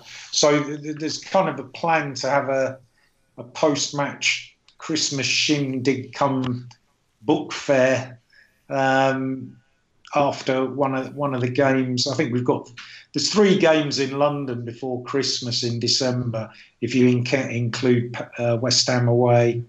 Um, so hopefully we'll be able to have a little bit of a shindig as well.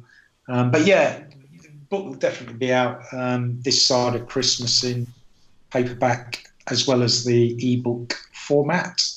Good. How much is it?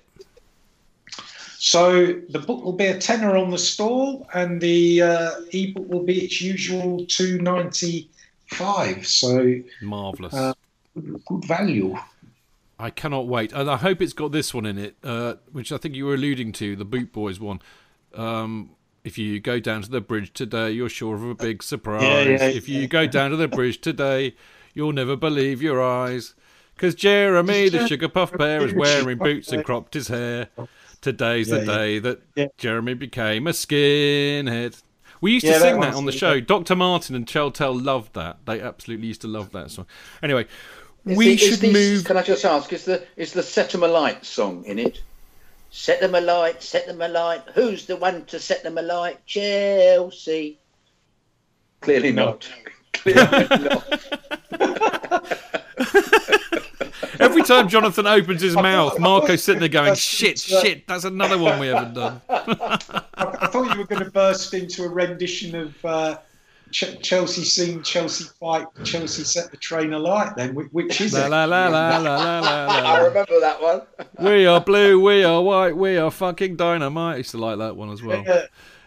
Uh, there's so many, there's so many. We should move on, otherwise we'll just be going on about these songs for the rest of the evening. Um, talking of books, uh, books, um, we've got another book that's coming out, which uh, I'm delighted to say the lovely John King uh, and Martin Knight, who of course, uh, you know, uh, Marco, I would sure would freely admit actually, and Walter um, have been very inspirational uh, in yeah. terms of all all of us getting into book writing. Martin, of course, has written some brilliant. Uh, he wrote uh, Ozzy's biography and Charlie Cook's biography, and John King, of course, wrote uh, The Football Factory and, and many, many, many other great novels, including the uh, what is it, The Liberal Politics of Adolf Hitler, which is his latest tome, which I promised. That. I know, and I've promised him that I will read it and do a review of it. But he, I think he kind of understands that I'm A, useless and B, busy, but. Uh, Bless his heart, he forgives me. Uh, not least because I promised to do this, which is to plug an absolutely superb uh, book, uh, which is basically it's the autobiography of Alan Hudson called The Working Man's Ballet, which came out twenty years ago um, and caused a lot of stir at the time because not many footballers, A, wrote autobiographies themselves and B, as brilliantly as Alan did. Anyway, there is a book launch of this. There was a crowdfunding campaign back in the summer, if you remember, which many of us contributed to. Uh, but there is a book launch with Martin Knight interviewing Alan Hudson, who will be signing copies of this book on Wednesday, November the first, at Epsom Golf Club, uh, which is in Longdown Lane South, Epsom Down, Surrey, K T seventeen four J R, and it's at seven thirty. Admission is free, and you can buy the book on the night for a tenner. And it says here, phone oh seven eight seven one five two two nine seven or email info at london dash books dot co dot uk in order to, I, sus- I suspect, say that you're coming, although it doesn't make it that clear. It's just that, down in your manner, really, isn't it, Marco?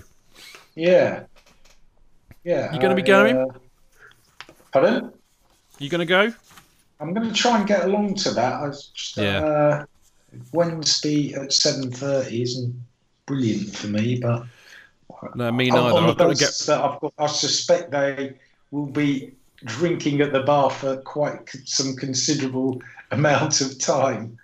I think I might just be able to get there.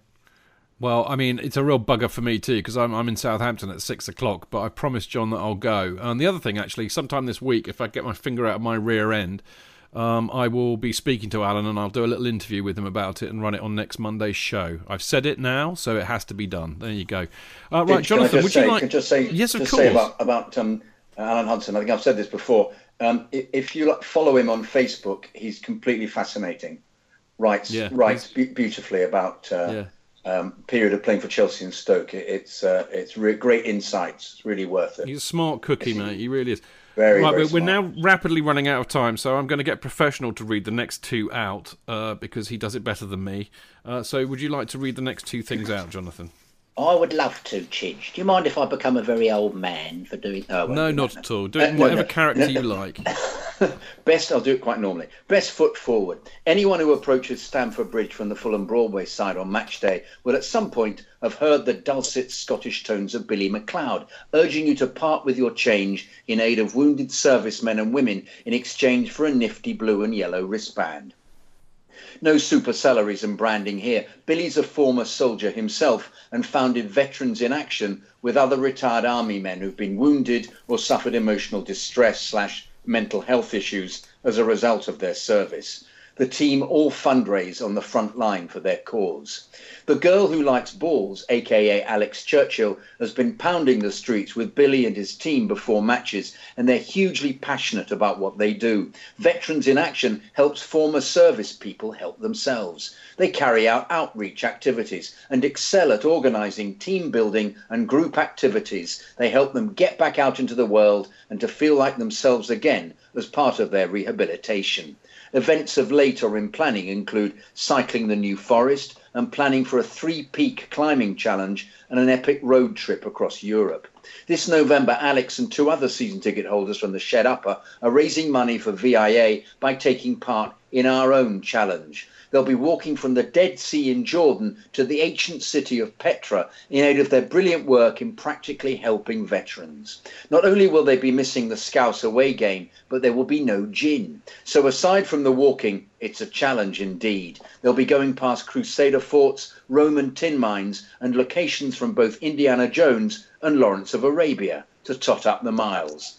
They've had some amazingly generous contributions from friends, fellow Blues, ex-servicemen and women across the globe, as well as fans of other clubs. Thank you. But any more donations, however small, would be greatly appreciated to top up our fundraising efforts before we head out. We're using Virgin Money Giving because, unlike a certain other extremely well-known platform, they don't take any of your donations for their own profit. If you'd care to show your support for those in uniform, you can follow the link below to chip in in advance. Thank you. And it's um, http uh, colon double slash UK. dot virginmoneygiving.com forward slash Alexandra Churchill. That's virgin UK dot virginmoneygiving or one word dot com forward slash Alexandra Churchill. Great cause, great cause, really worth it. And, and Alex is normally with her um, collecting box near near around the C F C U K stall on uh, match days, so if you're passing by and you've got a couple of spare nickel in your pocket, you a know, couple of the old pound coins that have run out, that'd be good, wouldn't it? She's got the little bracelets as well. Yeah. Oh dear. I love Alex. I, I, I love Alex so much. She has enriched our lives since she joined. Yeah, our, she's wonderful, our completely wonderful. Yes. One, so wonderful do, do support beings. her. Do yeah. support her. She's an absolute trooper. Right, next one, J K. Uh, Chelsea Supporters Trust. Um, yep. The next Chelsea Supporters Trust special general meeting will be held on Saturday the twenty-first of October at three thirty after the Chelsea-Watford match at the Atlas pub upstairs, which is sixteen Seagrave Road, London. And uppermost in Chelsea supporters' minds at the moment is the issue of kick-off times and their rescheduling for T V. Um, the uh, S G M will be covering this, as the special general meeting, and other subjects in the meeting. In addition, Charles Rose, chairman of Chelsea Pitch Owners, will be speaking to provide us on an update of the C P O's recent activities. Other issues such as atmosphere, affiliations, safe standing and community will be covered in the meeting. Members will also have the chance to ask questions on any pertinent matter and get points across to the board. And, and there's a question. Oh, sorry, sorry. an extra. There's an extra added on here, which is a big paragraph. So I thought it was something else. Uh, there's a Q and A with Pat Nevin. The uh, the S G M will feature a question and answer session with former Chelsea player Pat Nevin. Pat will be answering questions from the floor on his career with Chelsea and giving his thoughts on the current side and modern football. Attendance, attendance, attendance at the meeting is open to paid-up voting members of the Trust only. Membership to the C S T, um, that's the Chelsea Supporters Trust, costs five pounds per year and includes a free pin badge. You can sign up easily at chelsea supporters trust dot com. As there's limited space available, to avoid disappointment, please confirm that you will be attending by emailing membership at chelsea supporters trust dot com. Overseas members or those unable to attend in person will be able to listen to the meeting live on Mixlr. Minutes and a podcast of the S G M will be available following the meeting.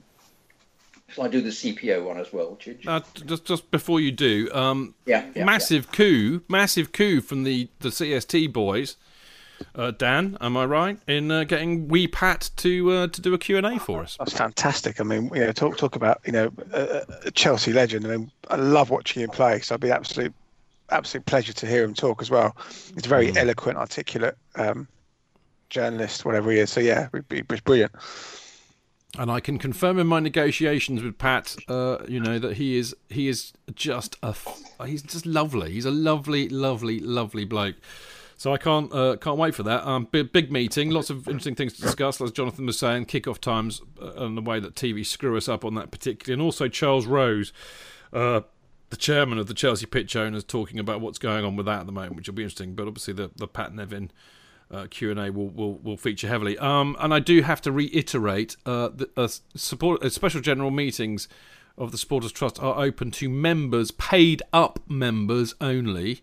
So you know um, you need to make sure you've paid your subs if you want to come along. But more to the point, it's not there's not a massive amount of space at the Atlas. So you know if you want to come to the S G M, you need to email membership at chelsea supporters trust dot com to reserve your slot, because uh, you know it'll be first come first served, and you know we we don't want you to miss out, so you need to let us know. So there you go. Over to you, J K. Uh, um, C P O, if you want to own a little bit of Chelsea, protect the future of the club, go and buy a share in the Chelsea Pitch Owners, who own the freehold of Stamford Bridge and whose aim is to ensure that Chelsea Football Club will remain playing football at Stamford Bridge. To find out how to buy a share for one hundred pounds, email info at chelsea pitch owners dot com or check out chelsea f c dot com forward slash fans forward slash Chelsea hyphen pitch hyphen owners and follow them on Twitter at Pitch Owners, and you can buy shares in instalments if you want, if you can shell out a hundred, or or if you want, or you can shell out a hundred pounds in one go. Um, uh, C F C U K latest issue of uh, Hurry Up C F C U K is now available. Hurry up! If you can, well, is, it, is it actually is is is it is it available? Is it out on uh, Wednesday, Marco? What C F C U K? Yeah, yeah, it's out against Palace. So yeah, was it? Yeah, brilliant, yeah. brilliant. There you go. Sorry, Jonathan. I, I, no problem. If you on. can't get C F C U K in person, you can always get it digitally by subscribing online at c f c u k dot net. And if you're in the U S A, follow Twitter account C F C U K U S A. And if anyone's interested in getting a C F C U K copy, contact Dan Lundberg on Twitter at D Lundberg underscore. Cheers, Patreon. Patreon. Patreon. Chidge, Patreon, you do this one. Oh, okay, I'll do that one. Yes, yeah, indeed. Yeah. Just a quick reminder that we've signed up to this thing called Patreon, which is basically uh, a way that uh, if you like what we do, if you like the show, um, and you think that buying the boys a beer is a bit passé or irresponsible, uh, you know, drink. What's, what's that? The drink advisory You know, I think there's a drink advisory that should go out with this show. Uh, but instead of doing that, you can be a bit more productive, actually. And, and you can, I think, donate a very small monthly amount, uh, which helps to back the Fancast, cover the running costs, or in our case, help pay for the four hundred shows that we've been doing. And, the, and I mean it. You may, you may laugh when I say this. I have spent thousands on this show in the last uh, nearly ten years. So to get a little bit of back uh, might actually help me buy a new flaming computer so the damn thing sounds better. Or it's just a way of saying thanks and being part of it. And, you know, ultimately further on down the line, I'll think of some premium content uh, that we can do for you and all that kind of thing. It's a bit complicated for my small brain to work out. But there you go. All you have to do, I mean, feel free to donate whatever you want per show, per month. It doesn't really matter. But all you have to do is go to w w w dot patreon dot com. I beg your pardon, I'll do that again. w w w dot patreon dot com forward slash Chelsea Fancast. All the all the kind of proper podcasts are doing it. So uh, I thought, why shouldn't we, you know, make a bit of money or get a bit of money back? Anyway, that's enough begging from us for one evening. Uh, now it is time for Thanks for the Memories. Um, as we've been saying, as we've been saying all show, it's been special tonight. I mean, they're all special. I love them all. I love, I love seeing the people in Mixlr, for example, and watching what they're all saying and and stuff like that. And and I've had a riot every single one. Um, I can't believe it's four hundred shows. I've got to be honest, it's just mad. Um, I did, uh, you know, put a few shout outs on uh, on Facebook earlier on, and I got some hilarious feedback uh, from a few people. Um, on what their favourite moments were. So if you allow me to indulge myself, I shall read these out and then I shall ask the boys uh, what uh, what um, you know what their favourite memories are. In fact, a few people are always putting uh, actually uh, putting them on there on Mixlr, so I'll read them out too. Anyway, Lee Perkins uh, said some of Chell Tale's tales from the shed were awesome. Uh, yes, they were indeed, and and I, I there there are. I mean, I keep meaning to do this, but there are a few classic shows around, and, and I'll endeavour to get them up on the website, so you can hear a few of them again. I did a, I did a kind of a, a highlights reel of T- Chell Tale, Tales from the Shed, as a couple of podcasts, and I know they're still around, so I'll put them up. But they were very very funny, particularly the one about him pissing on the Man United pitch one match in the eighties, which lives with me forever. Um, Lee also remembers the proper hardcore Chelsea fan Darren Mantle, that's quite a lot of alliteration for Darren Mantle, uh, who took the huge Chelsea banners from the Matty Harding stand all the way to Munich, getting a whole world of shit online and being brutally branded a plastic fan by some Indian guy who claimed to know far more than him about the club and cl- claimed to support the club more than him. The entire podcast, this guy was destroyed by Chidge and the boys. It was hilarious. I, I vaguely remember that. I think we went into full, full rant mode in the days when we ranted more than podcasted. But I do have vague memories of that. Uh, Lee's personal favourite. Uh, that was Lee's personal favourite. Also, what about Cortez? And the shout-out when I was in Afghanistan that was awesome from the guys and you, Diane. Uh, these things really boosted my morale and meant a lot. Well, there you go. I mean, there's a case in point. Uh, you know, uh, Lee's obviously was obviously serving in Afghanistan and was listening to us out there, which is a fantastic. Lee, thank you for your support of this show. I know you've been listening for many a year.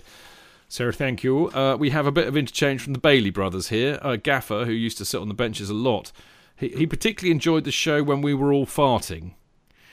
Um, I think that was Tell and uh, Darren, actually, Gaffer. I don't think I can be uh, accused of farting on the show, although maybe I did. Uh, he also says, or the one with Paul Cannavale. I mean, I know the one you mean. With the first time we had Canners on, we, we talked very much about the racism he endured when he first played, and he was both very brave and very honest about that. And uh, and I, I seem to recall a lot of people emailed in and, and uh, you know, begged forgiveness because they had been part of that and, and had realised how wrong it was. It was a very moving show, that one, I recall. Uh, and Andrew Bailey, Gaffer's brother, says the one with the Bailey brothers. I, I do remember these two turned up and sat in the benches in Putney Station, and they were great fun. Of course, Andrew's out in Australia and Melbourne. He's an absolutely top, top, top bloke. They both are. I love Gaffer particularly. Uh, you know, and Andrew too. So there we go. And uh, f- final two uh, from Daniel Barker, who says, congratulations on a huge feat, Chidge. three hundred felt like bloody yesterday. Uh, to another four hundred more, mate. Felt like family when I was there visiting and part of the bench on your televised show with Gaffer, Jonathan Kidd, Andy Silverman, Dan Silver in two thousand fourteen after we stuffed the uh, Toffees, five three I think it was. Thank you, thank you, thank you. I remember that one, Dan. Do you remember that? We went to the pub afterwards, didn't we? Yeah, it was a good day. He's a nice lad, Dan. Good, yeah, he's a lovely bloke. Yeah, yeah, yeah. A long time, long time listener.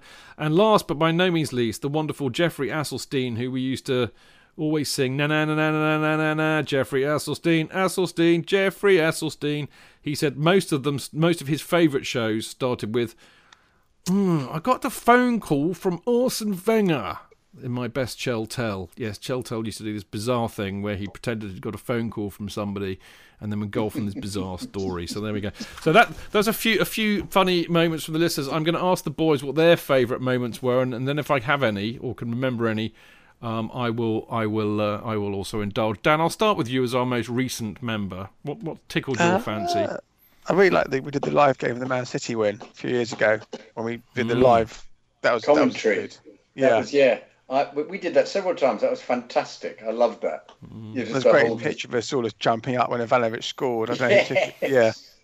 That mm. that was good. I mean, in fairness, I mean, from a personal point of view, there's been so many memories, and you know, just from a, you know, I didn't have many Chelsea mates before we sort of coming on the podcast. From a Chelsea point of view, it's been fantastic for me because I've met some fantastic people and really expanded my Chelsea family. So I'm really grateful to be involved. We made you famous, Dan. Is that what you're trying to say? Well, no, no, just made me some friends, Chelsea friends. I'm only, jo- I'm only joking. Mate. I was famous already. Come on. Absolutely, Marco. What about you, mate? Any any good memories? I I, I used to love um, that that Putney Station scene. Yeah.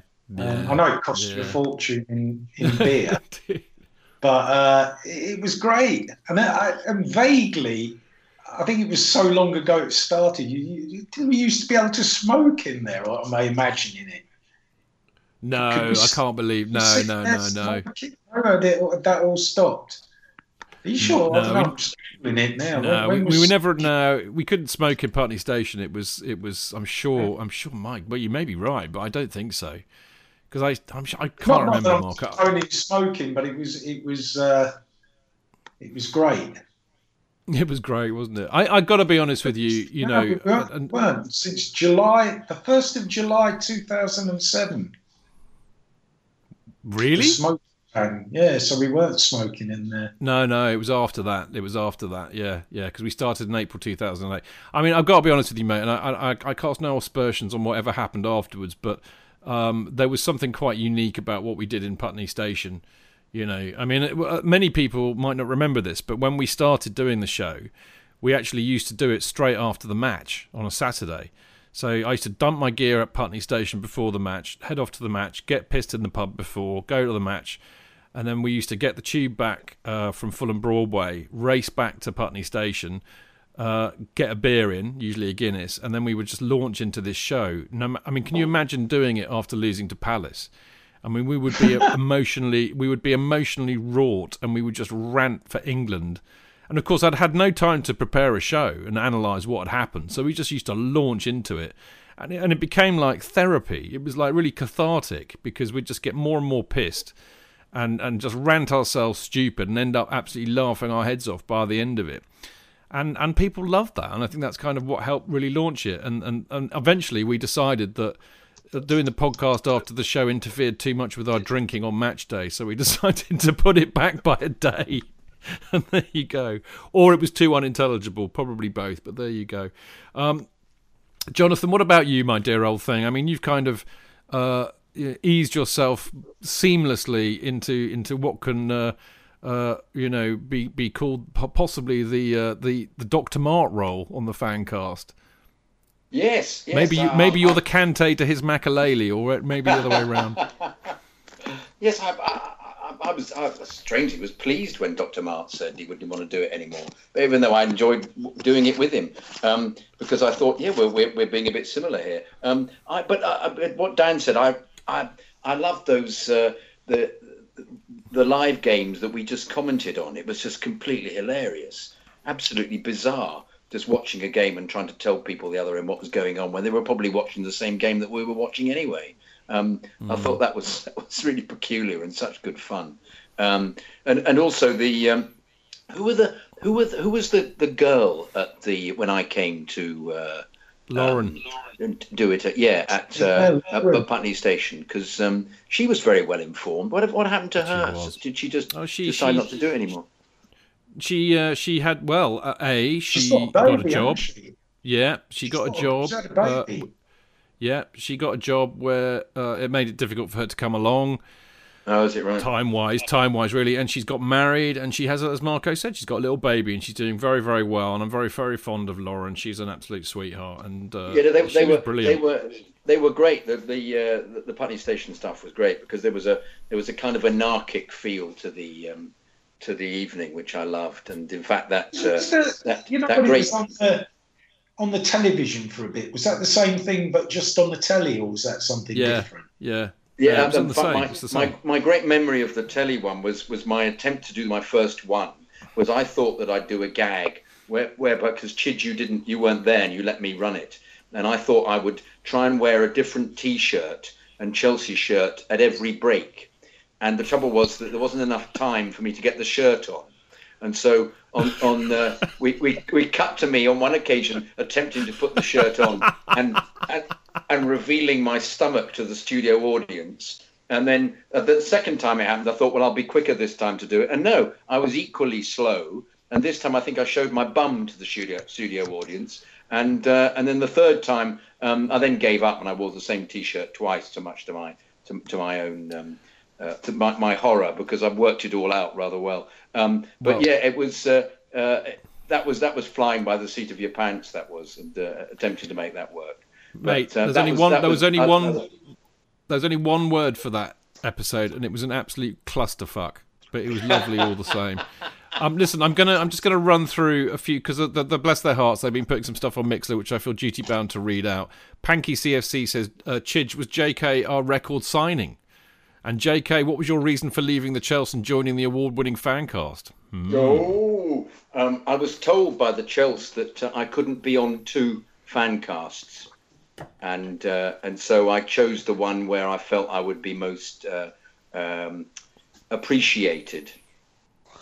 Hmm. That's very lovely of you to say so. I have to say I understand their point of view, but very nice of you to choose us, J K, and uh, I haven't regretted it a bit. It's been just a real blast uh, having oh, you, thank you upstaging thank you. me every week. Uh, no, I, I try, be, I, trying to, Chidge, trying to and failing. Well, I was going to say, I wouldn't want to be upstaged by anybody else. I'm just going to run through these very, very quickly because we have dragged on. We have milked this uh, more than Cadbury's. Uh, anyway, Diane says...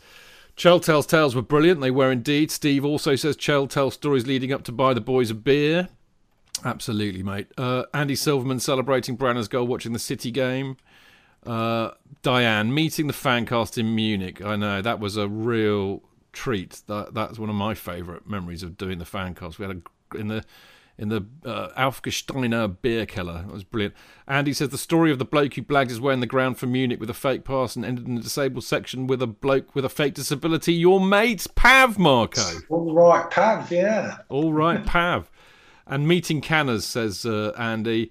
Uh, where is Cheltel? Uh, I can't divulge that information. He's in a secret hideout in his lair somewhere in Asia. Is it East Asia? I don't know. It's around there. The podcast after Munich, that was popular. Putney Station was the best. The live T V shows were crazy. Bonnie Rig Blues says, I'm fine, thanks, Dave. I know it's the Kerry Dixon show, but I'd love that as a text tone makes me laugh every week when Chidge asks Kerry how he is before the show. I'll do it. I'll do it just for you. So anyway, welcome to the legend that is Kerry Dixon. As always, a pleasure to have you on the show, Kerry. How are you, mate? I'm fine, thanks, Dave. There you go. That's every week. It's the same. It's the same. That's brilliant.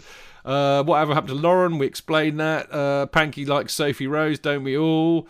Cheers to Lauren. Her youth reports were great. Uh, we won an award. There we go. The fancast has been my drink in the pub after the game here in California. Thank you, Bob. Uh, it's brilliant. I mean, I, I think we should we should wrap it up, really, because we've been going on for bloody England, and I'm very mindful of that. But I would just like to say on a personal note, um, you know, the one reason why we've done it for four hundred shows and why we still do it is because um, I, I can't speak for everybody, but I, I don't doubt that they agree. We all absolutely love doing it. We all love each other. We all get on very, very well. Uh, we're very, very privileged that... Uh, and one of the things that I think... Uh, you know, really does set this show apart. And I, I don't mean to diss everybody else, because I, I think the whole world should be full of Chelsea podcasts. But we generally get on. We're our mates. We go to the games on and off together. We drink in the pubs on and off together. Um, and I think that's what makes it special. That's what makes makes the bond special. And that's what, uh, you know, being a Chelsea supporter has always been for me. But it has, you know, my life and my, my, my life as a Chelsea supporter has been thoroughly, thoroughly, thoroughly, utterly enriched uh, by doing this show. And by doing this show, getting to make friends with so many great people, not just through the show, doing the show, but also for the people that listen to the show. Uh, so many of whom we've met and, and have become great friends. And uh, and I think I, I speak for all of us when I say that's really what keeps us doing it, and that's why I do it, and, and, and I love doing it. And thank you, you lot, for listening to it and putting up with it. I think you're, you're the ones that deserve the applause, not me. So I shall, uh, at that point, encourage my fellow guests to all give you lot a round of applause and thank you for supporting us in the way that you have. Whoa, whoa. Well done, the lot of you. Right, we really got to go because we've been, Christ almighty, we've been, we've been here all night and some Lock, people have got beds to go to. Uh, right, we love receiving your emails. So uh, just because I let you off this week doesn't mean you get away with it next week. So get on your best behaviour and send them in. Uh, we'll always try and read them out, as you know. So send them to chelseafancast at gmail dot com before Monday.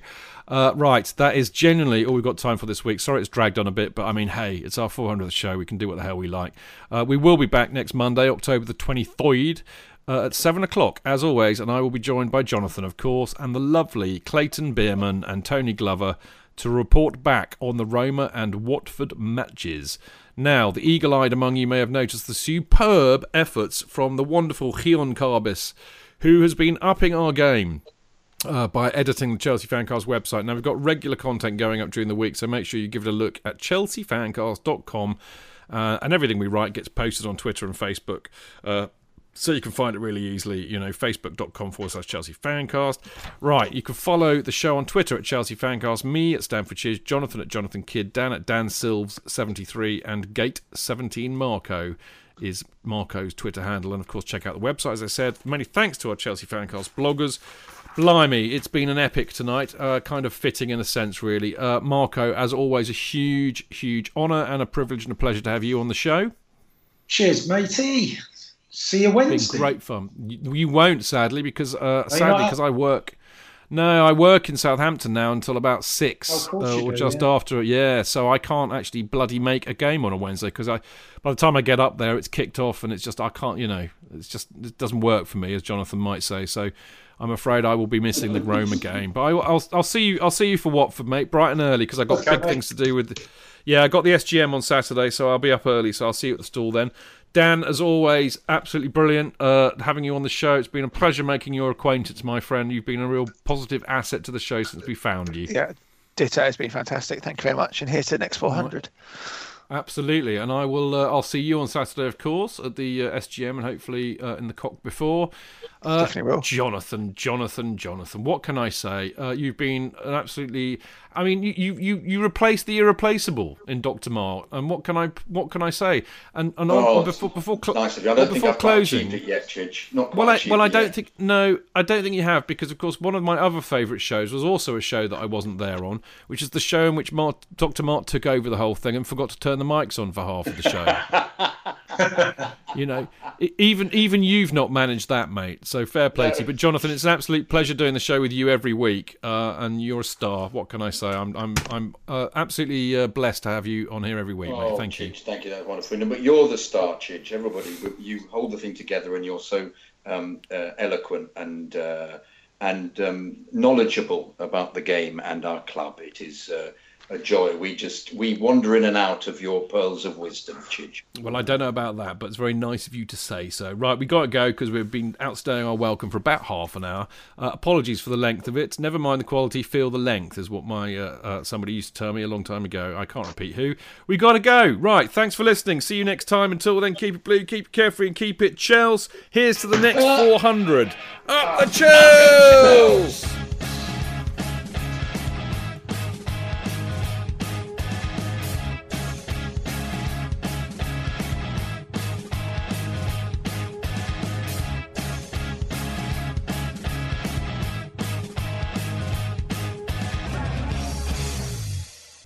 It's the ninetieth minute. All your mates are round. You've got your McNuggets share boxes ready to go. Your mate's already got booked for double dipping, and you steal the last nugget, snatching all three points. Perfect! Order McDelivery now on the McDonald's app. You in? At participating restaurants, eighteen plus, serving times, delivery fee and terms apply. See mcdonalds dot com. Normally, being a little extra might be a bit much, but not when it comes to healthcare. That's why United Healthcare's Health Protector Guard fixed indemnity insurance plans, underwritten by Golden Rule Insurance Company, supplement your primary plan so you manage out-of-pocket costs. Learn more at U H one dot com.